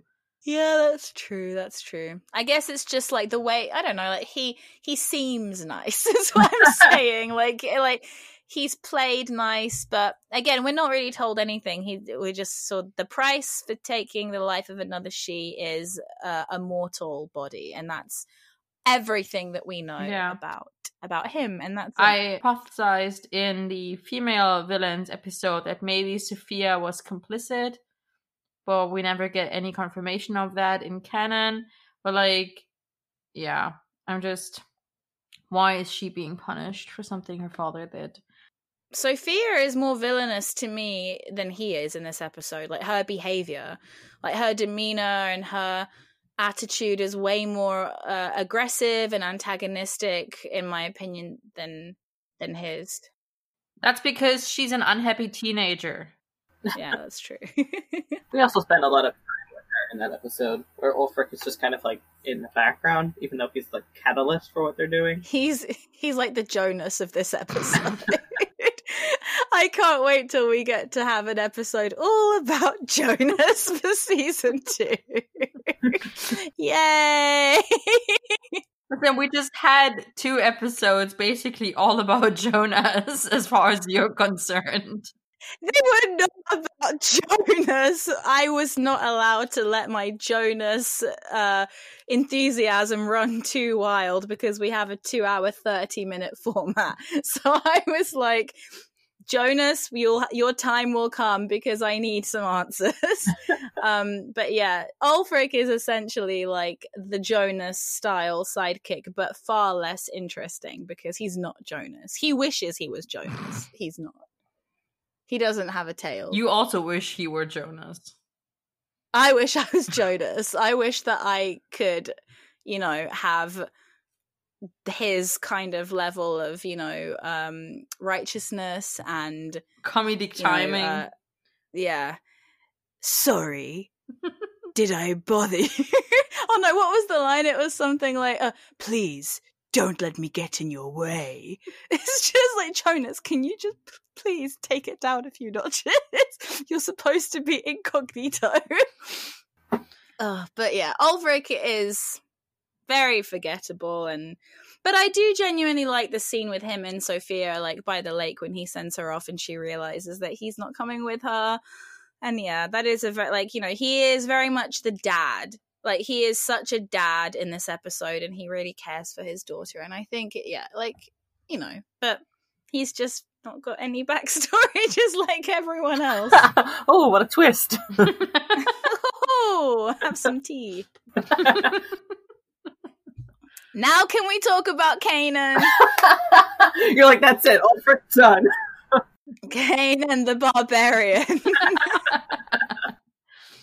Okay. So Kanen is part of the uh, um, Esektir Mafia. Gee, I was, I thought you were going to say he is part of the Arthur Pendragon fan club. He's the president. He's the president. He is also part of the Arthur Pendragon fan club. Um, and yeah... Uh, no, okay, l- let's just be serious for five minutes and then we can talk about our headcanons, because Kanen is a bully, a ruffian that's riding around, and we don't know if he's just terrorizing this one village or terrorizing a bunch of villages, but I'm really curious, like I am curious just as to kind of, you know, if...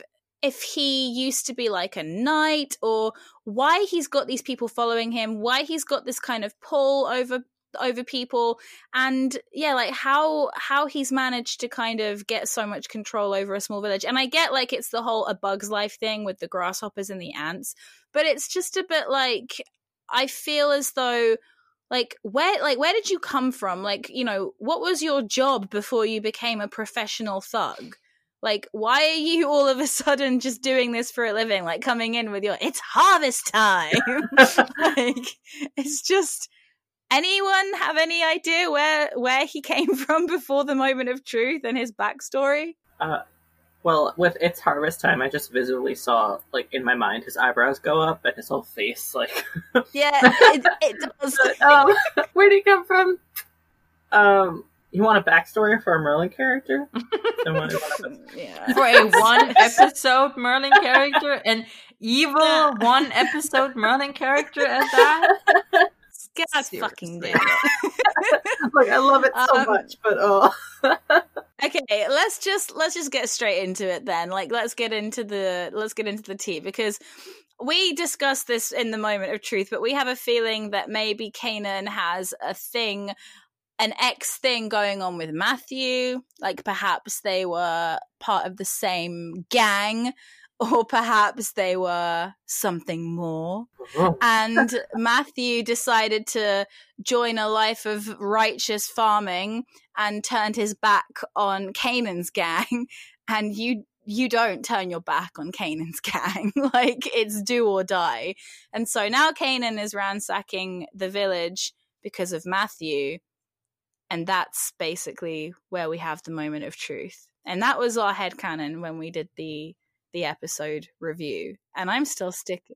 I'm so happy you, re- you remembered that, because I totally did not. It was your headcanon. I know. What I, now that you retold it, I remember it, but I did not yeah. remember before. Yeah. I have a yeah, I have a really annoyingly good memory for long term stuff, just not short, just not short term stuff. Um, but yeah, no, like really not for short term stuff at all.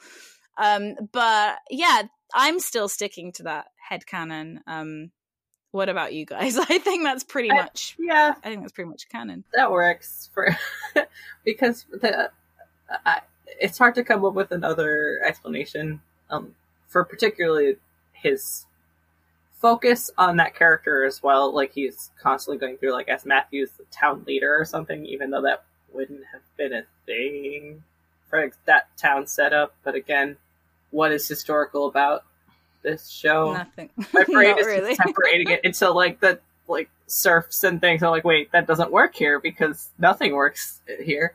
Um, yeah, serfs were only really a thing in Russia. Like, you didn't really have serfs in right. in a, in a early medieval England. It was yeah. just kind of the feudal system. Yeah. Um, but yeah, I I find Kanen to me is one of the more comedic villains, like unintentional comedic villains, because Pendragon. It's not like it's before it's not even that. It's like I said, his first line is it's harvest time. And then, you know, how they're just like, we kept the bare minimum. We took all we need to survive. You can take everything else. Survive. It's just like, can you please stop? What is survive? He is a Disney villain. I'll be back in one week, farmer. It's just like, you know, like, don't pretend like you don't know his name, Kanen. We know what's been going on between you two. He calls him farmer, like we won't know, you know. And it's just like, I'll be back in one week, farmer, and I want to see the rest of it. And it's just like, oh dear. But like, I don't really. I mean, why didn't he just take what he wanted right there? Unless he's trying to play mind games with them, in which case he has a lot more time on his hands than we gave him credit for. Huh. Well, because they must be keeping, like, they have to come back for when Arthur is arriving at the same time. That's why uh, they have to yeah, come back. Of course. Nothing, nothing else makes sense, because, like, in a week they have more time to hide, hide to run away, to find a different place to live. Yeah. It's not like they're going to grow more crops, like, in a week. It's almost like the plot must progress somehow. Yeah. But yeah, Kanen, Kanen is absolutely ridiculous. Arthur thinks that he knows what he's talking about because he tells us, I know Kanan's kind. Do you? Since Do you Arthur? Really? You don't seem to me like the gang type, unless we're talking about a different sort of gang, but I'm not going to get into that. But, um, um, oh, really? That shocked you? That shocked you? Nothing shocked me. I don't me. even know which one of you is laughing. I can't tell because I don't have a left and right feed. Oh, God. Connor is laughing. I'm eating. Just like that, you're, just, you're uh, so aghast. Jesus Christ. Also, no one is shocked, Rogs. No one. Yeah, no. he, no, he sounded like he did like a shocked sound, but it could just be the connection. I don't know. But, um, yeah, so Arthur isn't really a gang type, I think. He is a palace type with feed me grapes while I read poetry type. He doesn't know much about gangs. He doesn't know about, you know, how they live on the street. He also doesn't know anything about fucking poetry. He doesn't know anything about Kanen, more specifically, who is a poet in his own right, really, because, you know, it's like Harvest Time. It's his favourite poem. Um, so should we talk about the showdown then between Arthur and Kanen? Uh, yeah, Arthur and Kanen, because it's like, It's it's probably, like, I don't even know if this is the most backstory we get for Kanen, but we can read between the lines that clearly he, he, he's got something to prove. And that is, you know, he seems to know exactly who Arthur is because of his proclamation of his last name, not his first name, but his last name. So you know that things are serious. And, um, yeah, not even Matthew was given the, you know, the treatment of being called by his name. He was called Farmer. So Kanen really has it in for Arthur and shows up with, and I, I will, you know, let you do the honors to do the roar. Pendragon! And you have to, like, do the fist as well. Pendragon! And Arthur's just like, ah, might as well. Just, I've got nothing better to do. Literally. Just start fighting him. But to be fair, Kanen, for all of his like shit villainry, manages to kill someone.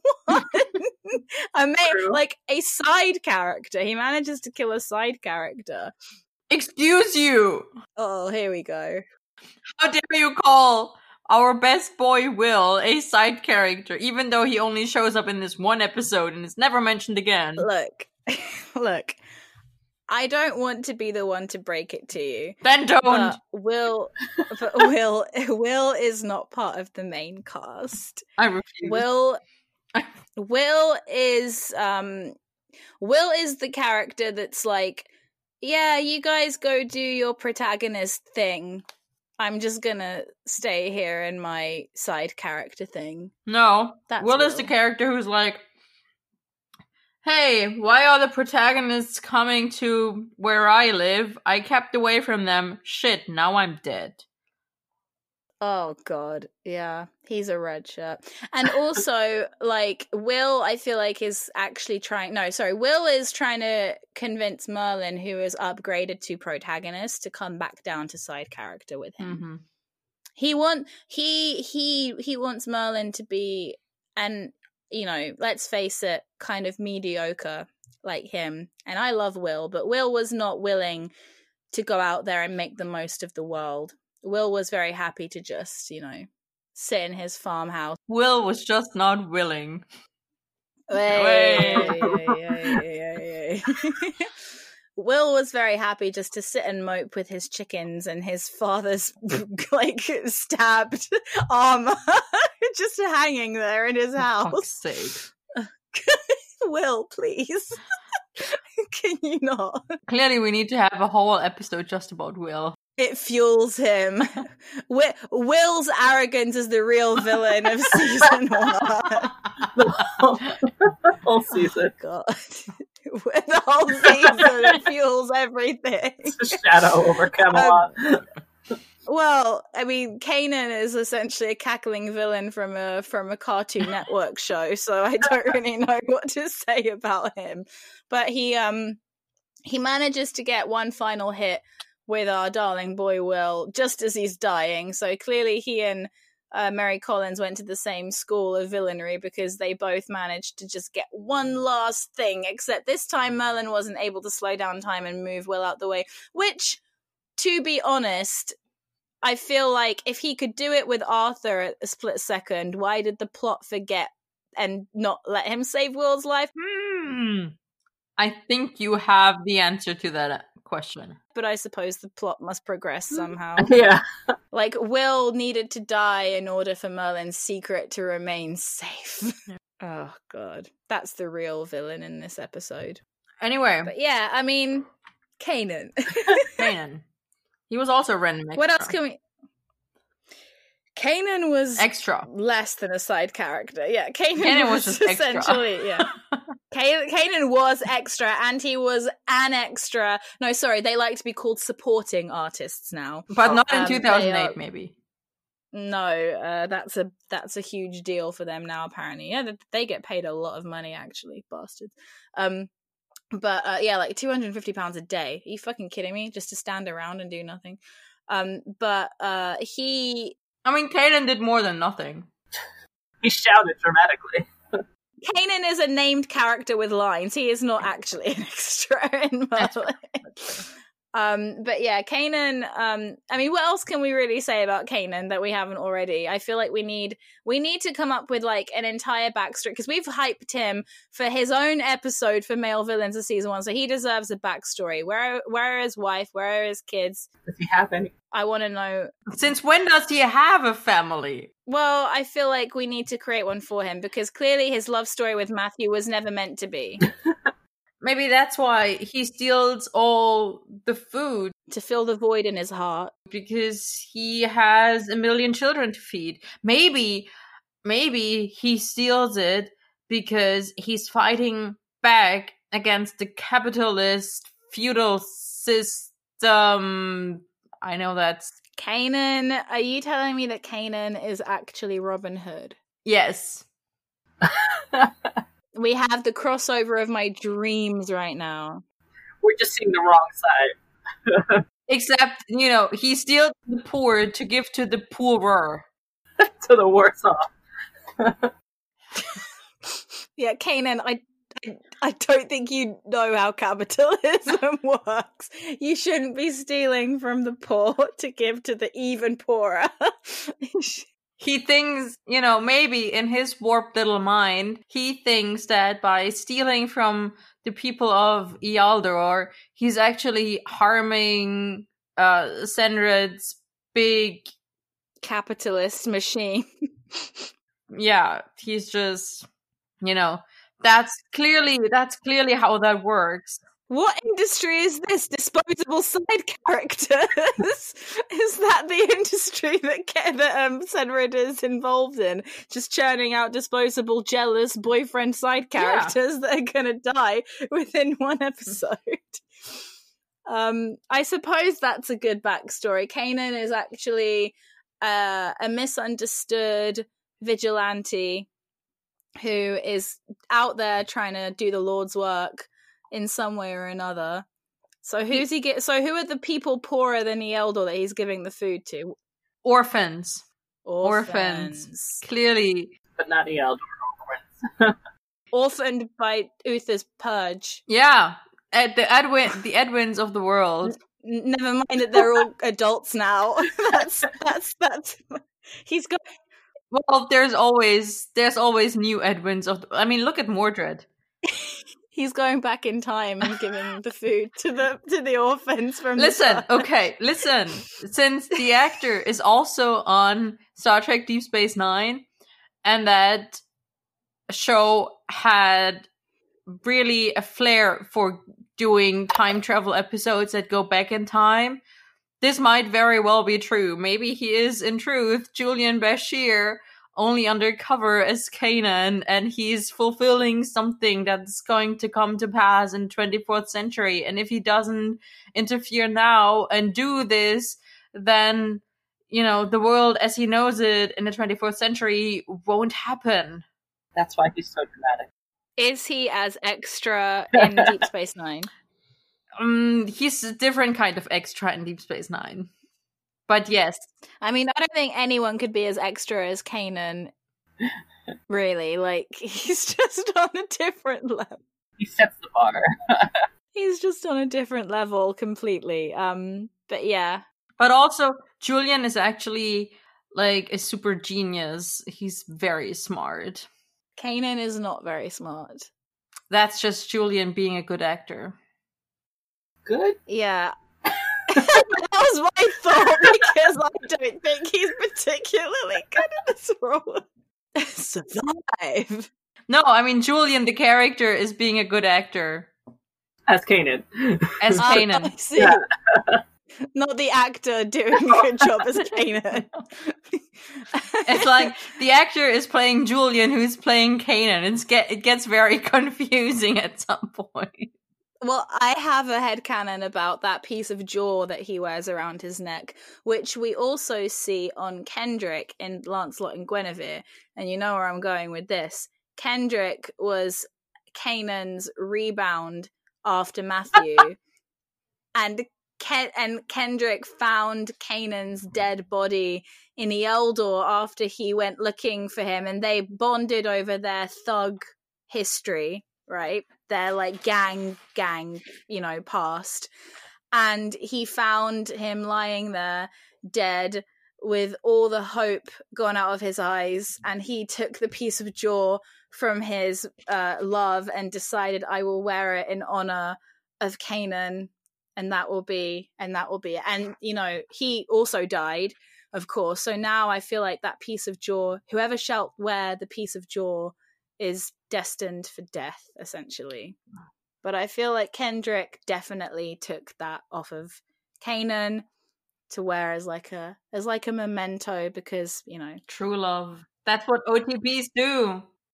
Yeah, his love. True love will always uh, win in, in Merlin. Except when they both die. I would rather both die than just one die. I've always said this. Mm. You mean like with Merlin and Arthur, where just one of them died? Yeah, but it's like, yeah, but people say to me like, oh, The Notebook, oh, it's so sad. And I'm like, I'm not being funny, but I don't think you understand what that word means, because like, these two people who ended up living an incredibly long life with a very happy marriage die together in their sleep on the same day. I feel like that's a very happy ending. Yeah. Like, what is the matter with you?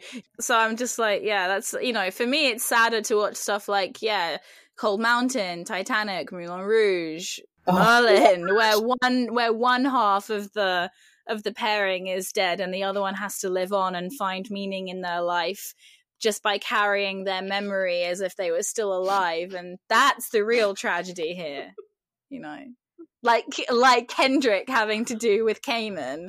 He's carrying that jaw as if it was his heart, and he's and then he dies. I think that he just lost the will to live, to be honest with you. Right, that was it. He just couldn't go forward.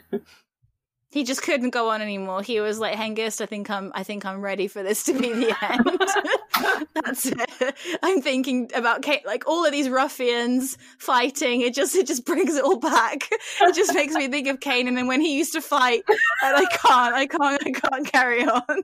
I think I, I think it's time. This is I approve. All right, perfect. I didn't ever promise that this episode would make any sense whatsoever.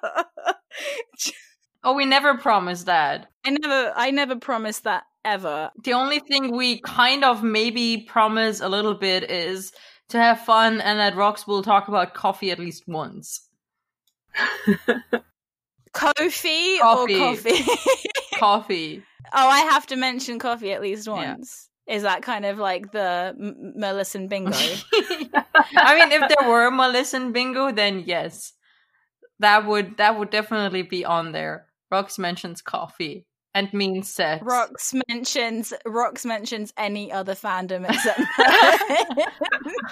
didn't Amp call me out on that? Amp dragged me through the mud and being like, "Oh, Roxanne's talking about Glee again." I'm like, "Do you think you can judge me?" And the thing is, we cut out a lot of the times when you don't talk about Merlin on this show. Oh, all of it. So no one knows. No. Yeah. Or like Alex refuses to talk about Merthur would also be on the bingo now. Yeah, that's yeah, that's true. We should make a Merlisten bingo for people to play. I will make a Merlisten bingo. I will make one. For, yeah, for people to play yeah. at home. That would be really I'll make cool. one. I'll put it on my to-do list. Connor, I expect you to fill his. I expect you to play. I will fill it immediately. I will share it everywhere. Oh my god, Connor, I can't. It's so sweet. I'll be like, guys, guys. Connor is literally like our little marketing manager. It's so sweet. Listen, that's awesome. We need one. Yeah, exactly. All right, we have one more villain to talk about. We do? Yes. Yeah. How many fucking villains are there in this season? I thought Kanen would be the, the, the big finale. No, there is still Tauren. Yeah. From episode That's one twelve sick. To Kill the King. Yeah. Boring.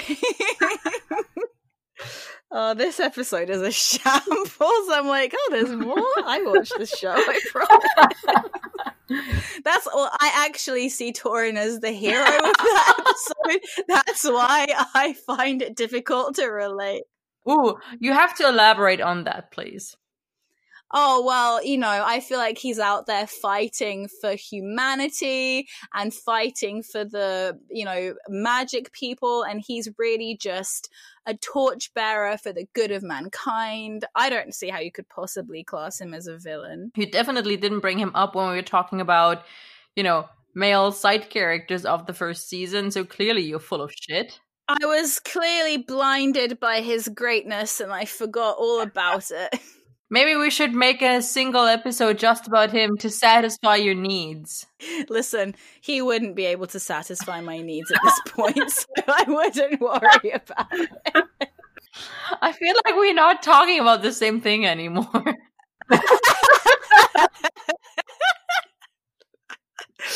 Oh, that's brilliant. All right, let's talk about Tauren. Fine. Oh, God. Okay. So Tauren is uh, is another uh, disposable side villain that's got it in for uh, take a shot, and um, he uh, he's trying he's he's going about things uh, the smart way, T M, by uh, stealing gold in order to buy an army, because he knows that people can be bought rather than convinced. Which, you know, I guess he's right. Although he is very short-sighted, because um, when your loyalty lies with money, you will always uh, go to the hand that feeds you the most. So as soon as Tauren isn't paying his soldiers the most, they will go elsewhere, which is why you need to have loyalty above greed. That way you will be able to command a powerful army. Attack on Titan. To be fair, Tauren isn't stealing the money. He's making the money, the gold. Yeah, but he... Okay, fine, but it's stealing from nature. There you go. It's just alchemy, frogs.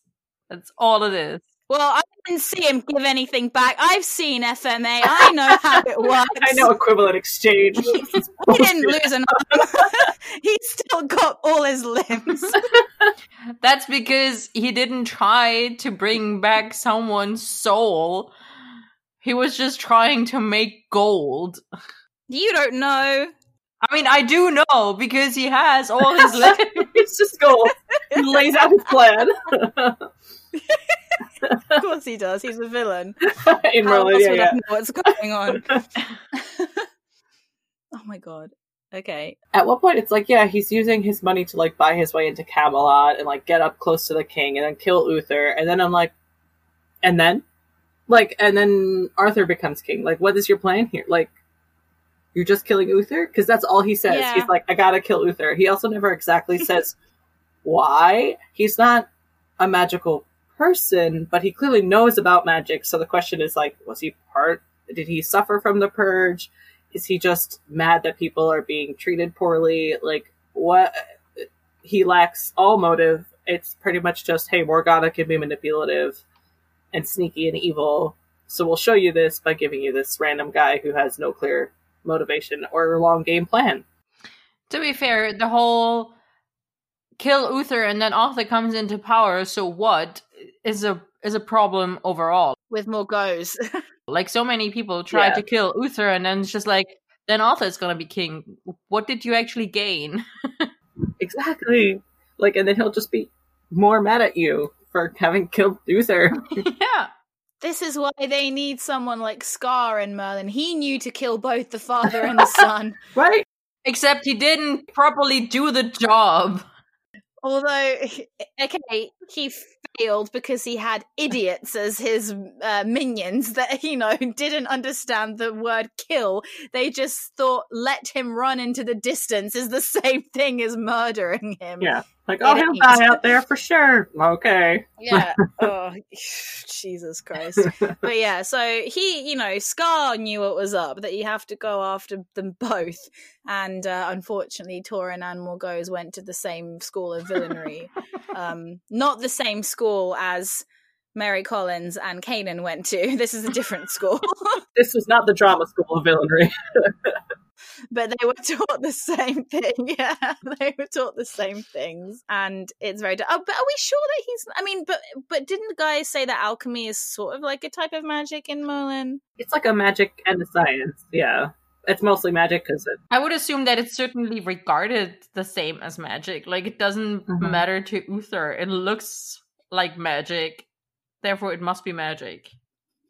Yeah, I think that's even mentioned in the episode where it's like, it looks so close to being magic that it kind of is. And the stone also reflects back the, like, blast that Merlin tries to send out. So it's more magical than it is scientific in this universe, even if they're trying to play it up as being science, because... Yeah, exactly. How would that have worked? Exactly. So I just, I feel as though like it's fair to kind of call, uh, but I, again, I didn't, I didn't, I didn't rewatch this episode, but I think even I said when we did the review, I was like, yeah, like what is, what is his motive? Uh, Uther is corrupt, but like, is he really causing you any distress in your day-to-day life? Or is it because... In what way is Uther corrupt? Yeah, well, I sub- I mean, okay, not... Like, corrupt, morally corrupt, not... Yeah, no, sorry, like, he's not corrupt because he can't really be bought, but, like, he's a tyrant in right. in okay. some ways, you know. He he uh, he enforces rules upon people that mean that they, you know, have to hide who they are, and even if they're not doing anything wrong, they could be killed, you know, just by virtue of, you know, having magic or knowing someone who has magic. So, yes... But I, but it's like you said, Connor. We don't, we don't actually find out, w- you know, what where Tauren came from, why he, why he dislikes Uther, and what his deal is in terms of his motive is. Yeah, it's uh, it is very stupid. Higher motive and planning in Merlin. Yeah, and it's and, and like and like what annoys me as well is that we have the same kind of story happening twice in exactly the same point in the season. In season one and season two, because then we have Alvar, who is also like a magical person who wants to get back at Uther, and there's a magical crystal, but th- yeah, and it's like it just seems like Morgana has like has the same story twice, and like the only thing that's missing is that she didn't fall in love with Tauren as well. Oh my god, I'm just, I just this this John Mulaney joke just popped into my head. What? That's the same joke twice. Exactly. Oh. Um. So yeah. yeah, it's definitely just. But I mean, we we already said that Morgana's motives also in this episode, because she can sort of be seen as an antagonist in this episode as well. You know, as kind of are very short-sighted, and yeah, it, she's she's she's just being fueled by her own anger in this yeah. in this moment. She's not being she's not really being fueled by logic, is she? But that's all Morgana. She's grief-stricken in this episode in particular, and um, angry for her friend. But I think it does. Like I was watching it and thinking, there is a moment when she's like giving her little speech to Uther, and then she turns and walks away, and it's like the beginning of that Morgana smirk that we just get constantly in season three. It's like a really tiny hint of it. So I'm like, this is the yeah. seeds of the smirk. Like, I don't know. Like, this is the point. Wait, wait, wait. Are you, are you telling me that there is some consistency, some continuity there? What? Blasphemy. Cannot believe I'm hearing this, Connor. Well, it's in the concept of like, were they just doing it because we're like, fear for season one. Was and, like, Katie just trying to do a different emotion on her face, but that's just a default setting. Was she trying new stuff out? Yeah. But it does definitely give that kind of same, like, I noticed while watching it that it's that same thing that she does in season three, which is like give a heartfelt little speech and then turn around and her face changes.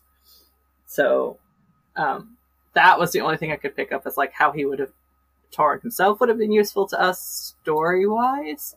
Because he clearly has no plan yeah. at all.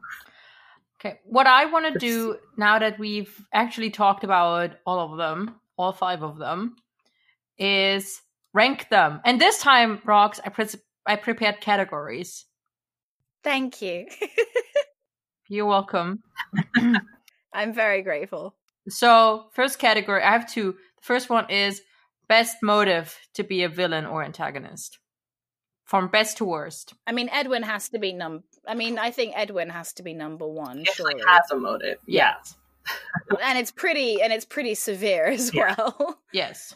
um, followed, followed by Aulfric, who also has the motive of wanting to protect his daughter, and that's why he's willing to murder a mm-hmm. human.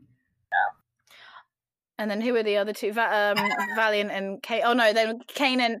I would say Valiant is third yeah. because his motive is greed, which at least is a motive. Greed, yeah. and Tauren. What makes his What makes his greed more important than Kanan's greed? Is it because he's less ridiculous? yeah, and also I feel like at it. I don't know for for Kanen, it's like. I mean, for Valiant as a single person, I can see, okay, he's just greedy for money. But for Kanen, I'm just like, why is he stealing these people's food? Like, clearly it's more food than he can eat himself. It's perishable, damn it. and that too. It's just like, what are you doing, Kanen? He's lost. Even Tauren, with his weird-ass motive, at least has a plan and has a point to what he's doing, even though he doesn't have a backstory. so yeah. our our order uh, from best to worst motive is Edwin, Aulfric, Valiant, Tauren, Kanen. Yes. Can yeah. can I just point out that I never thought we'd ever have a conversation in which Edwin would come out on top. that's that's just not something I foresaw. Okay. The second category is best execution of their villainous plan. Again, from best to worst. Huh. Well, Tauren actually gets Morgana to go and, like, she she would have killed Uther had it not been for his emotional outburst, right? So yeah, and then she, like, Tauren even himself gets close enough to do it, and it's just by Morgana's change of heart that he fails. Exactly. So I would say, yes, Tauren first. I would say Edwin second, because he also yeah. achieves his goal. And he goes very, yeah, really he's being very clever the way he goes about it. He is very clever, although I will say I think Aulfric go, gets a bit closer to killing Arthur, or having a hand in killing Arthur, than Edwin does killing Gaius. But I guess you could say Edwin wins out because of his plan to infiltrate the castle. Yeah, well. yeah. Well, Edwin goes after Uther pretty much first and foremost. Like, Gaius is just kind of in the way. Yeah. But Uther mm-hmm. is the main target, and he does get him to become paralyzed, and then I forgot about yeah, that. Yeah, he like talks him through the torture. He's like, I'm gonna put this bug in you and it's gonna slowly suck your soul. Have fun, you suck. Like, it actually gets there, yeah. which is like, and the only reason they can get stopped is because Merlin takes the bug out. So like yeah. if they hadn't interfered, or if Gaius had like been burned, Edwin would have won. And he also, his motivation was so clear that, like, I don't have that question of, like, then Arthur becomes king, then what's your plan? Like, Edwin just wanted to kill Uther for killing his parents. Yeah. And I think, so that makes him really close to finishing his goal as well. Yeah. So would you put Edwin actually first? Ah, man. I don't know, because they both do get, like... I feel like hmm. the the advantage to how Tauren was planning to execute his plan... Never mind. Um, never mind how I worded that. Is that, you know, Morgana had to do all the heavy lifting, which is very clever True, yeah. of him. Like, mm-hmm. he he just sits back and lets her do all the work until Uther is in yeah. position, and then he, like, then he just has to to do the thing, whereas Edwin actually has to do all the work himself. Mm-hmm. So. Uh-huh. Yeah, exactly.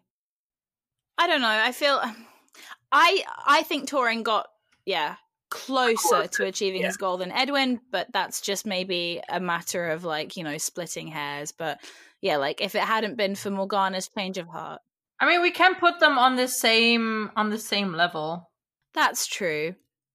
And I guess Edwin managed to get Merlin all doe-eyed as well, yeah. which which is yeah. quite difficult. So then after them, I would put Valiant, because he yeah he because he kills a, a dude. Yeah Yeah, and he's also very, like, if it hadn't been for Merlin, no one would have questioned it.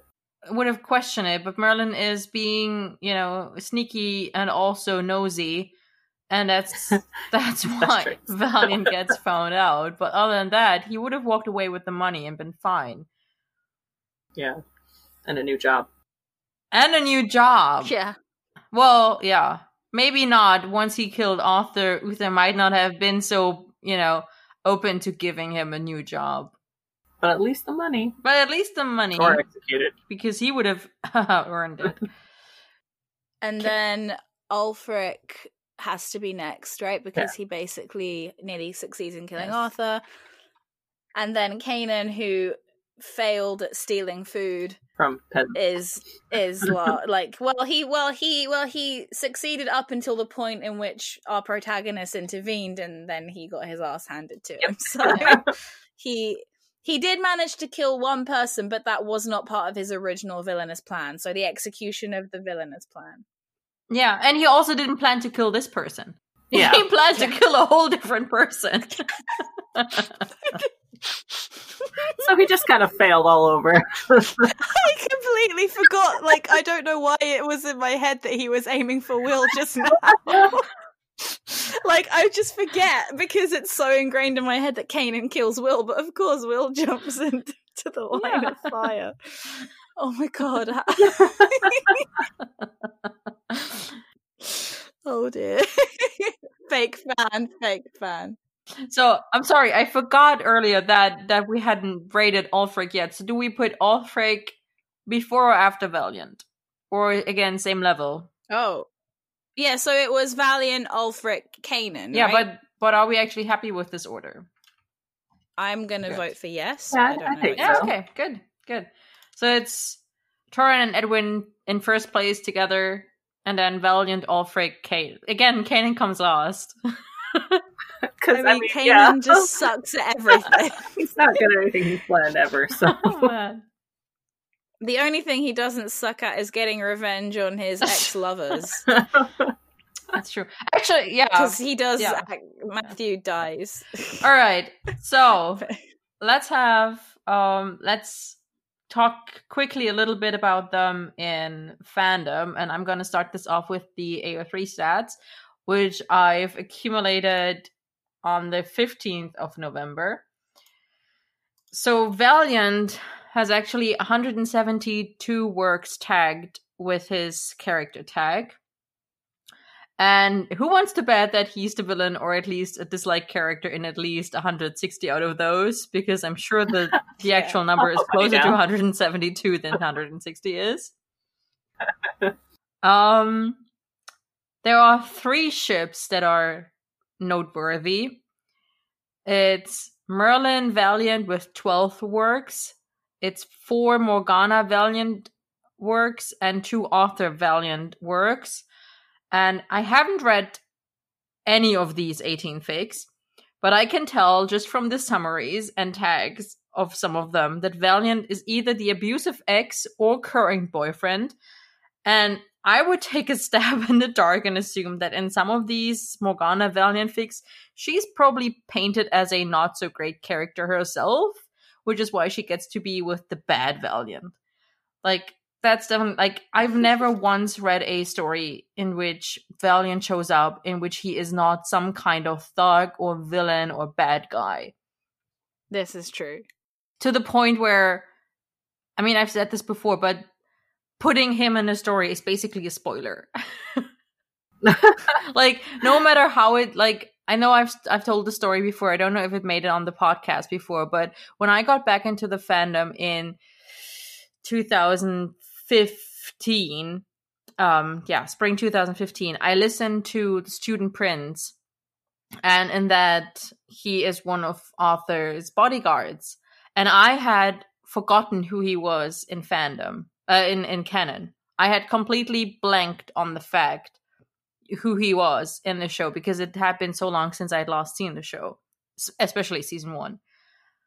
So when I listened to that podfic, I was genuinely surprised when he betrayed Arthur. Well, that was the only time I was ever surprised by Valiant turning out to be the villain. Ah, okay. That's my funny Valiant story. I always enjoy that. All right, second. By the way, Valiant's character tag is Valiant parenthesis Merlin. I'm only mentioning this because Edwin's character tag is actually Edwin Mer- Merden, however you pronounce that last name. Um, he actually gets first name, last name, and not parenthesis Merlin behind it. He just gets the full name. That must be a mistake, surely. I'm I'm pretty sure he's the only character with that name, and that's why they didn't make the distinction. Right. I'm pretty sure... No, Arthur actually has Arthur Pendragon, parenthesis Merlin, but that's because there are several versions of Arthur Pendragon that you could put him in. Anyway, Edwin has one hundred nine works tagged with his character tag. And all, again, three ships... There's twelve works for Merlin Edwin. There are two for Edwin Morgana. And there is one for Edwin Igraine. Huh? Which I find very surprising. Okay. Right? um, yeah. That was my reaction. Um, I didn't look further into this. I think... We just start counting, like, on our hands. And then we're like, ah, how do we... Um... Yeah. Um, and like, I'm pretty sure that Edwin has pretty much the same trajectory as Valiant pairings, or like just Valiant as a character, except that he is more creepy than just violent. Like Valiant is usually a violent type, and Edwin is usually the creepy type.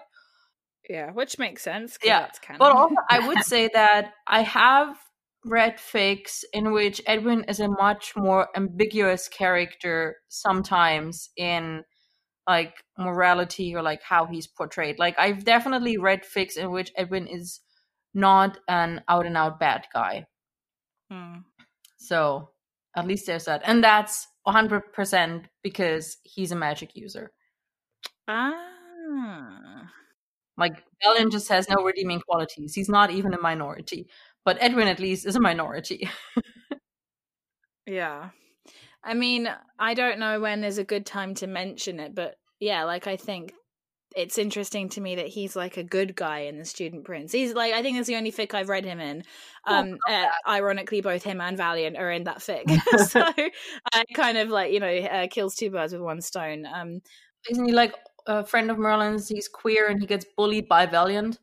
No, oh. no, Edwin is, uh, uh, no, Cedric is the one that is uh, Merlin's uh, friend who gets oh. gay bashed, and Edwin is Merlin's uh, kind of, uh, uh, like, fling thing that he has. He meets him, so he meets him at the first gay sock, and he bumps into Cedric, and he's like, oh my god, he is flaming gay, and then he's a bit put off by him at first, and someone else is like, oh yeah, don't worry about him, and then he goes and, like, sits on his own, and Edwin is there like being like, hey, shall I get you a drink or right. something, and he's a little bit older and he's like less in right, your face right. and he's in and he's interested, and he also oh yeah that's it he lets slip that he's also learning magic at Saint Andrews, and you know he kind of is interested right. in Merlin, and then before you know it they're like, you know, loitering about somewhere outdoors trying to get like some privacy, and it's like ooh, okay. you know it's it's st- so yeah he's actually like, you know, one of Merlin's um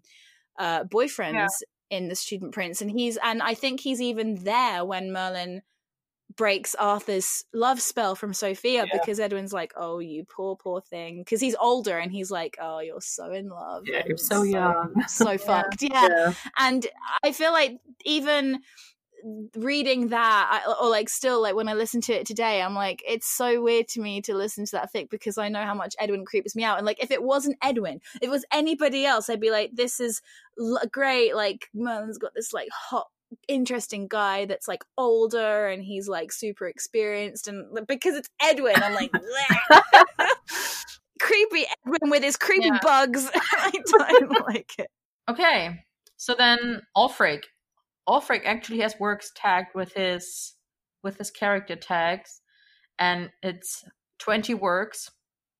two of which are in Chinese, which I find very interesting. But there are no ships for Aulfric. He's doomed to be alone. Poor man. Just like in Kanen.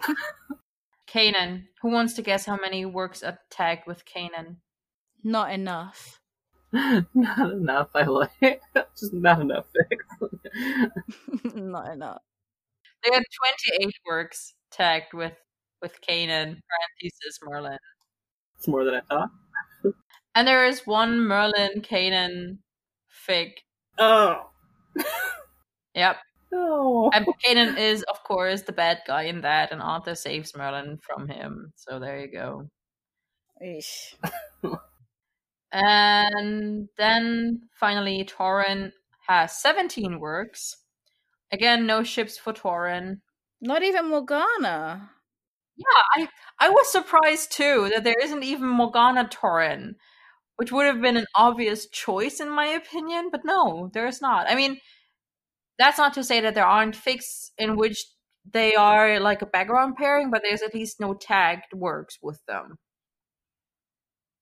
Not even just like, you know, a porn ficlet or anything. I'm just, I'm very surprised by this as well. Okay. Do you guys want to say anything about, like, these characters in fanfiction other than how they're obviously always the bad people and that it spoils? Except for Edwin. Oh, Edwin, who sometimes is not exactly a super bad guy. Yeah. Uh, no, I don't. I don't think I have uh, anything anything else to add.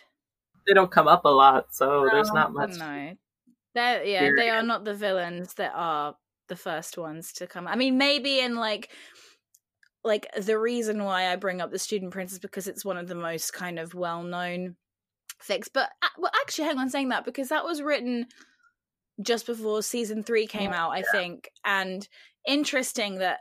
Um, she decided to use like so many season one characters, actually, now that I think of it. I mean, it was mainly a retelling of season one with some stuff from season two, like the whole that's true Sweet Dreams stuff. Yeah, True Love's Kiss breaks the spell kind of thing is from season two, obviously, but like there's a there's a focus on Sophia, for example. Yeah, characters from season one showing. It's just yeah. Yeah, it's just interesting to me because, yeah, that, like, Valiant is such a, you know, like, becomes a essentially like a like a pivotal villain, Edwin being an, an actual important character, a good character. Um, it's a bit of an outlier, really, yeah, but um, I assume that they probably show up most in early fic as opposed to newer stuff where I assume, well, I don't really, like... read much like hero villain stuff in the Merlin fandom, but I would probably assume that in newer stuff it's probably Morgana or something like that. But um yeah, Student Prince is definitely the outlier in terms of Edwin for sure. Like I can imagine in other stuff he's definitely a bit more steering towards the creepy yeah. side. Speaking of other stuff, how we about we do some recs? Man, mine was just going to be The Student Prince because it has both of them in it. That was pretty much it. Apologies. Okay. Connor, do you have any?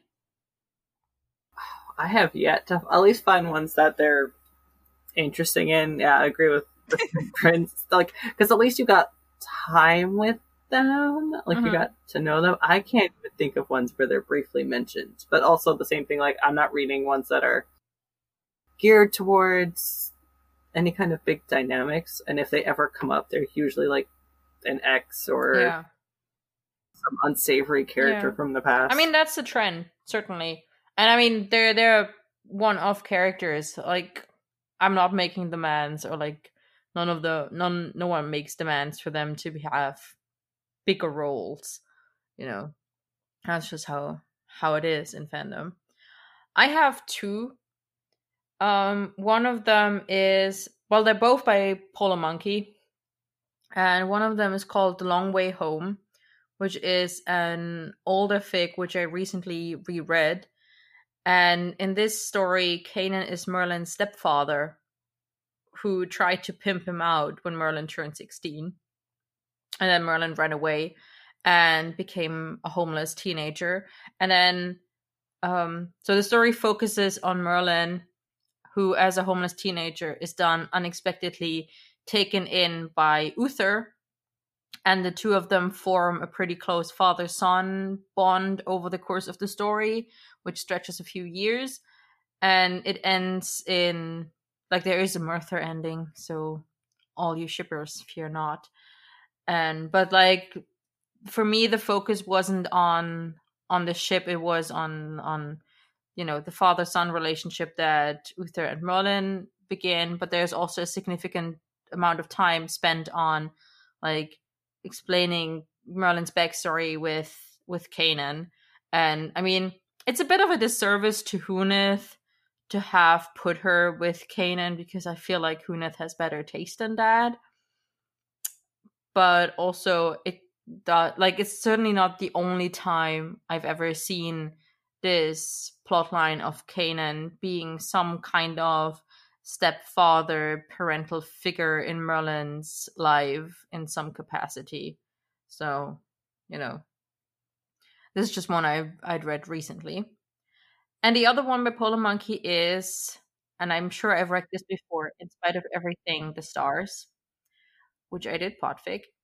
And it focuses on Merlin and Arthur and, and their relationship. But I like that Edwin is not a villain in this one. He's been a mentor to Merlin, and the lessons he taught Merlin kind of help Merlin get through the captivity. So for anyone who doesn't know, Arthur abducts Merlin and holds him prisoner for several weeks. And there are reasons why Arthur does this. And it's not because he's an evil person. It's It has other reasons, which you will find out when you read the story or listen to the podfic. But anyway, while Merlin is being held prisoner by him, he remembers a lot of the things that Edwin taught him, and that's part of what helps him get through this whole ordeal, and I really like that aspect of it. Okay. I wanted to find um, a set of fan art by, I believe, an artist called Le Dirty, and they were author Valiant, Not Safe for Work artworks, but I couldn't find them. The account on Tumblr has been uh, deactivated, and I don't know where else to find them. I know that the that the artist, I think, who is the artist behind Le Dirty, is still on Tumblr, but they're not posting their Not Safe for Work art on their regular Tumblr, so I don't know how to go about it. If this rings a bell with anyone, I would love for you to link me to them, because it's been a while since I've looked at these artworks, and I remember them not liking them because of the pairing back in the day, but I'd be really interested in looking at the whole thing, co- including the context that they were posted in again sometime. Okay, I believe this has now brought us to the end of the episode. That is it. So you can find or request fanwork recs from me on That's What Momotastic Likes on Tumblr, or you can find resources on how to create your own fanworks on Kreative Ergüsse on Tumblr. I am Miss Snowfox with an extra X on Tumblr, and you can follow both of my Instagrams too if you like, Miss Snowfox and Miss Snowfox Cosplays. Go follow me on that stuff for now. Connor, do you want to share any of your social media links? Uh, um, sure. I'm at Wolf Seal everywhere, which is C H E L. So that's Tumblr and Instagram. Um, those are pretty much where I live. I don't post a lot though, so don't. You post stories a lot. You post stories. I, yeah, I post more stories, and then I realize I should probably post like a post, and then you get one once every three months. And then I'll go to a con and you'll get posts like every other day. Yeah, there you go. And that's it. We won't hear from you for a year.